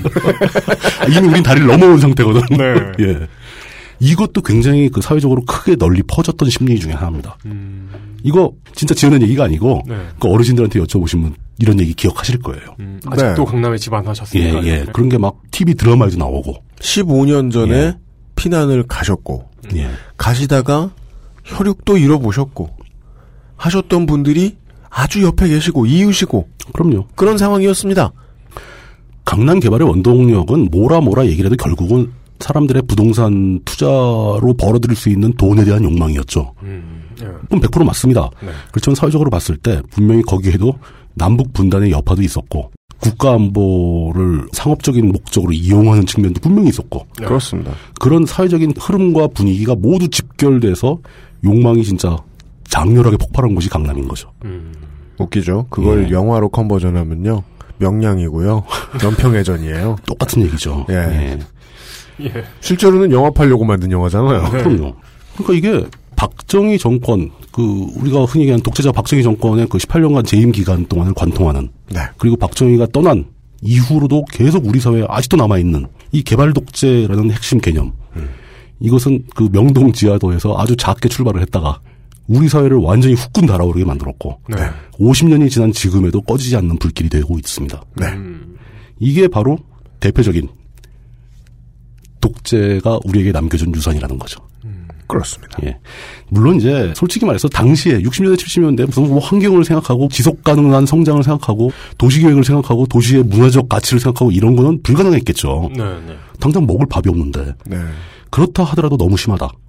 그리고 그때 굉장히 많은 사람들이 서울 시민 중에 상당한 다수가 네. 그 개발의 붐, 개발의 광풍으로 혜택을 받았다고 생각을 하지만 사실은 그 숫자는 지극히 적었다는 겁니다. 당장 네가 아니다. 어. 아니 알부자들이 나왔는데 모두가 됐겠습니까? 극소수죠. 알부자가 있다는 것 자체가 벌써 대부분은 혜택을 못 받았다는 얘기거든요. 돈은 어디론가 쏠렸다는 얘기죠. 즉 그때부터 양극화가 시작된 거죠. 소수에게만 돈이 몰리는. 네. 그럴 수밖에 없었던 거고. 그러니까 이런 우리 모두가 이상하게 종교적인 신념에 가깝게 신화에 가깝게 부동산 광풍을 바라보고 있지만 사실 그로 인해서 혜택을 본 사람들은 극소수고 네. 그때 발생하기 시작한 양극화는 갈수록 갭을 넓히고 있고 이런 상황에서도 우리는 아직도 그 부동산 광풍 개발 독재의 핵심인 네. 그 신화를 버리지 못하고 있다는 거죠. 그 유산이 단절이 안 되고 있어요 아직도. 음, 네. 단절은커녕 저는 그 최신 버전이 송도라고 보기 때문에 이용의 말을 별로 동의하고 싶지 않아요. 음. 대한이 민국이가 나오기 전까지. 대한이 민국이가 나오기를 기대하면서 송도를 만들었겠습니까? 그... 그랬을지도 모르죠. 그 얘기는 책임감 없이 그 넓은 땅에 사람들을 집어넣었다는 소리입니다. 그렇죠. 거기다가 굉장히 많은 분들이 이제는 이제 세대가 바뀌고 막 시간이 흐르면서 많은 분들이 이 부동산 광풍, 뭐 개발 독재 이거 다 문제가 있다. 네. 이거 언젠간 중단시켜야 된다, 바꿔야 된다라고 생각을 하지만 그분들의 마인드의 밑바닥에도 우리 아파트 값 가격 떨어지면 안 된다라는 생각은 있어요. 개발 계획을 취소하되 우리 동네만 계속. 그렇지. 항상 그렇게 생각이 든다고요. 네. 그리고 내가 가진 그 보잘것없는 아파트 하나가 하다못해 재개발이라도 돼서 돈을 좀 벌어야 살 텐데 네. 이 생각을 우리가 버리지 못하기 때문에 이 신화가 꺼지지 않고 있는 겁니다. 독재가 남겨준 유산이라고 보면은 너무 무시무시하고 강력한 유산인 거죠. 네. 어, 이렇게 해서 이번에 그 한강 개발과 관련된, 교량과 관련된 얘기에서 출발해서 박정희 시대를 관통하는 부동산 광풍, 개발 독재 이야기로 마무리를 하게 될 거고요. 네. 다음 시간엔 드디어 핵 이야기를 하겠습니다. 지난번에 말씀드렸던 것이 주변 이야기였고 음. 물론 뭐 매우 큰 문제였습니다만은 이 제방이 간척 사업이 방조제. 예. 근데 실제로 이 개발 독재의 간판 얼굴은 저희가 이번 회에 말씀을 그렇죠. 드렸고요. 한강 주변의 다리. 개발. 예. 다음번에는 이 개발 독재의 말초 신경을 드러내 줍니다. 예. 어디에 가장 강아지처럼 침을 흘렸느냐? 파블로브를 만나는 예. 그 핵. 예, 핵, 핵무기, 핵발전. 그 핵. 예. 걱정이 그런 거 있어요. 핵 이야기를 하려면 그 핵물리학 얘기를 좀 해야 되는데 네. 청취자분들이 또 핵물리 얘기하면 다 또 근데 우리 청취자분들이 은근히 이런 쪽으로 수준이 높습니다. 그렇죠. 그러니까 저한테도 그 핵무기, 핵발전 이야기를 다뤄야 되지 않냐는 압력은 계속 있었어요. 네. 그러니까 대학에서 배운 것보다 좀 더 수준 높은 예. 덕질을 하신 그 수준 이야기가 나오겠죠. 네. 그리고 핵 이야기, 핵 문제, 네. 핵 무기, 뭐 전쟁에 관련된 문제도 있을 거고 개발에 대한 문제도 있을 거고 여러 가지가 있는데 네. 최근에도 핵 문제는 굉장히 어려운 문제 중에 하나지 않습니까? 그렇습니다. 저는 현재 우리 사회가 음. 겪고 있는 핵 문제의 뿌리는 이미 박정희 시절에 다 뿌려졌다. 다 그때 시작됐다. 네. 라고 생각을 합니다. 그 말씀을 드릴 예정입니다. 예. 개발 중에 가장 위험한 개발에 대한 이야기. 독재 유산 중에 가장 위험한 독재 유산에 대한 이야기. 그런 면에서도 참 그 당시의 우리나라와 지금의 북한이 참 비슷하다는 생각이 듭니다. 왜요? 그 너무 불안한 그 제3자의 관점에 봤을 때 너무 불안하고 숙련되지 않은 손으로 핵을 만지고 있잖아요. 아, 그렇죠. 네. 요즘에 우리나라는 핵을 만지는 것도 아니에요. 음. 그냥 남들 불러다 만지라고 시키는 거죠. 그게 무섭습니다. 더 무섭죠, 그게. 이렇게 또 따지고 보니까 지금의 북한은 남한의 잔상이다. 음, 네. 약간의 시차를 두고 따라오고 있는 잔상이다. 네. 그러니까 북한을 가만히 둬도 곧 민주화가 될 것이다. 부동산 떡을 만졌더니 손에 떡고물이 묻었는데 핵을 만졌더니 핵떡을 만지고 손에 핵이 묻은 핵고물 무시무시한 결과가 나온 증거들이 많습니다. 그 심슨스 오프닝에 보면 나오는데. 아, 그렇죠. 예. 그죠? 호모 심슨이 항상 등에다가 핵 물질을 이렇게 한 덩어리 넣고 오죠. 네. 예, 핵고물을 이렇게 후드에 넣어가지고 마트에 꼭 뿌려놓죠. 네. 그런 네. 그리고- 실제로 일어나서는 안 될. 네, 그렇습니다. 네. 그리고 사고 3일째 없음이라고 붙이러 올라가다가 떨어져서 사고가 나는 거죠. 실제로는 절대로 일어나서는 안 될. 스프링필드 카우치 개그 같은 이야기. 네. 예. 다음 달 독재유산 납사기에 전달해드리도록 하겠습니다. 물뚝심송상인공은 이번 주에 수고 많으셨습니다. 감사합니다. 감사합니다. 내일 또 뵙지요. XSFM입니다. 바른 선택, 빠른 선택. 1599, 1599에서 알려드리는 대리운전 이용 상식. 대리운전을 이용하시면서 기사님에게 반말을 하거나 무례하게 대하시면 안 됩니다. 고객이 비합리적인 행동을 하면 기록에 남아 향후 대리운전 이용에 불편함을 초래할 수 있습니다. 서비스를 편안하게 이용하는 가장 값비싼 요금. 당신의 에티켓입니다. 바른 선택, 빠른 선택. 1599, 1599에서 전해드렸습니다. 바른 선택, 바른 선택.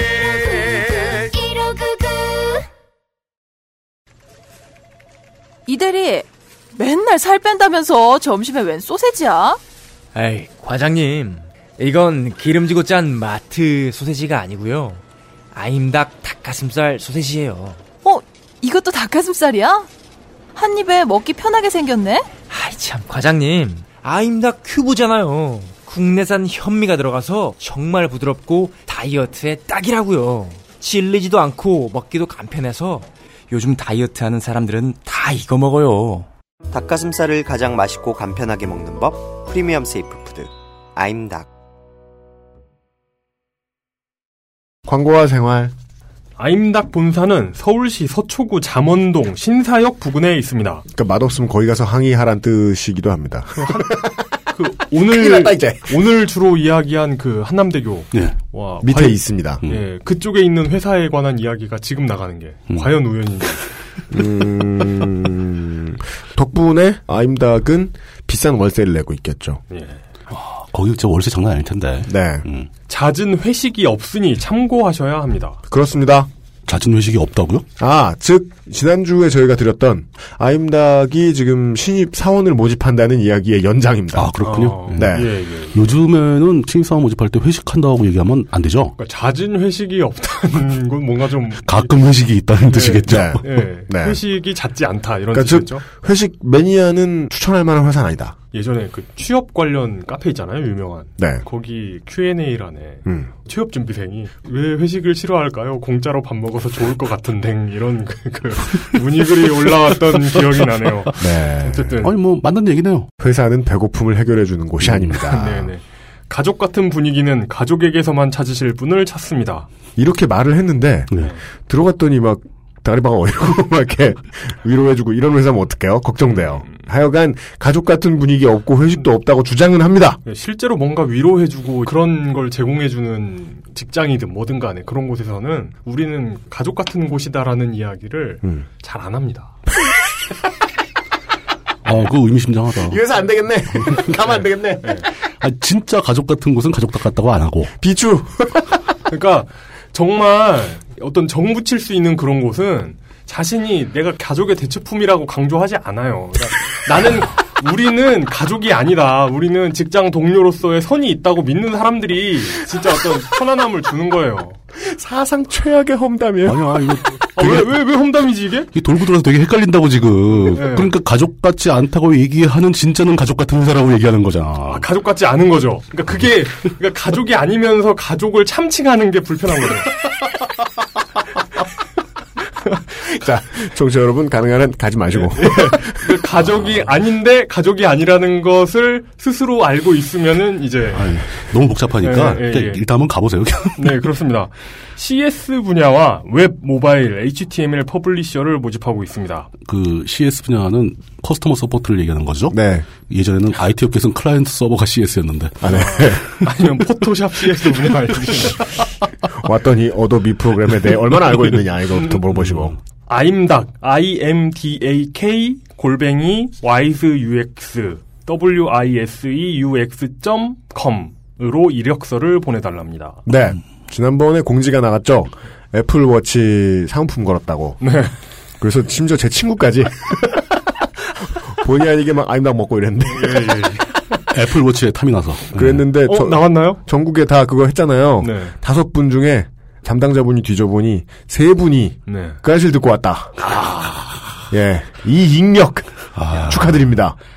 애플워치 스포트를 받았어요. 축하드립니다. 그래서 이 이야기를 들은 퍼펙트 25 사장님이 네. 어, 나도 사행성 이벤트 했는데 내가 했더니 아무도 안 오고 아임닭이 아니 우르르 몰린다. 예. 반성을 해야겠다. 애플워치가 셌죠. 예. 사행성이 약한 거죠, 그게. 그러니까 네. 저도 그래서 그렇게 그냥 말씀드렸어요. 음. 우리 청취자분들은 자기가 원하는 걸 얻고 나면 굳이 사행성 이벤트에 참여 안 한다. 예. 그러니까 이번에는 청취자분들의 수준에 비해 사장님이 너무 치사했다. 어. 좀그 덜 치사한 이벤트를 만들어내시라. 퍼펙트 25는 예전에 인신매매 했었잖아요. 아, 아, 예, 예, 예. 그, 그, 그, 그, 그건 심했다. 아. 유, 사 피라미드. 예, 유사 피라미드 했었잖아요.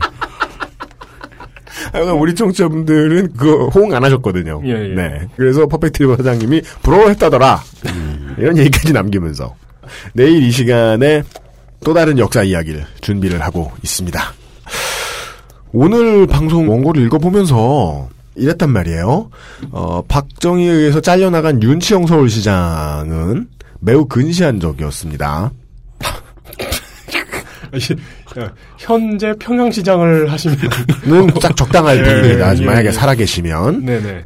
그래서 그 당시의 기준에는 김형옥, 박정희 콤비가 덜 근시한 적이었으며 먼 미래를 내다보는 사람들이었습니다. 그렇죠. 인프라를 깔면 사람들이 올 것이다라는 건 보통 도시계획에는 그렇게 하지 않는 편이긴 합니다만 하여간 결과는 천만을 소화한 도시가 되었고 예. 많은 부를 산출해내는 도시가 되었지요. 그게 더 힘들었던 것은 여태껏 그런 일을 해본 적이 아무도 없었다. 한 네. 번도 없었다. 그리고 가지 않았던 길을 가는 이들이 말 그대로 아무도 안 가는 길을 깔아놓고 그걸 사람들이 다니는 결과가 됐죠. 그렇게 돼버렸죠.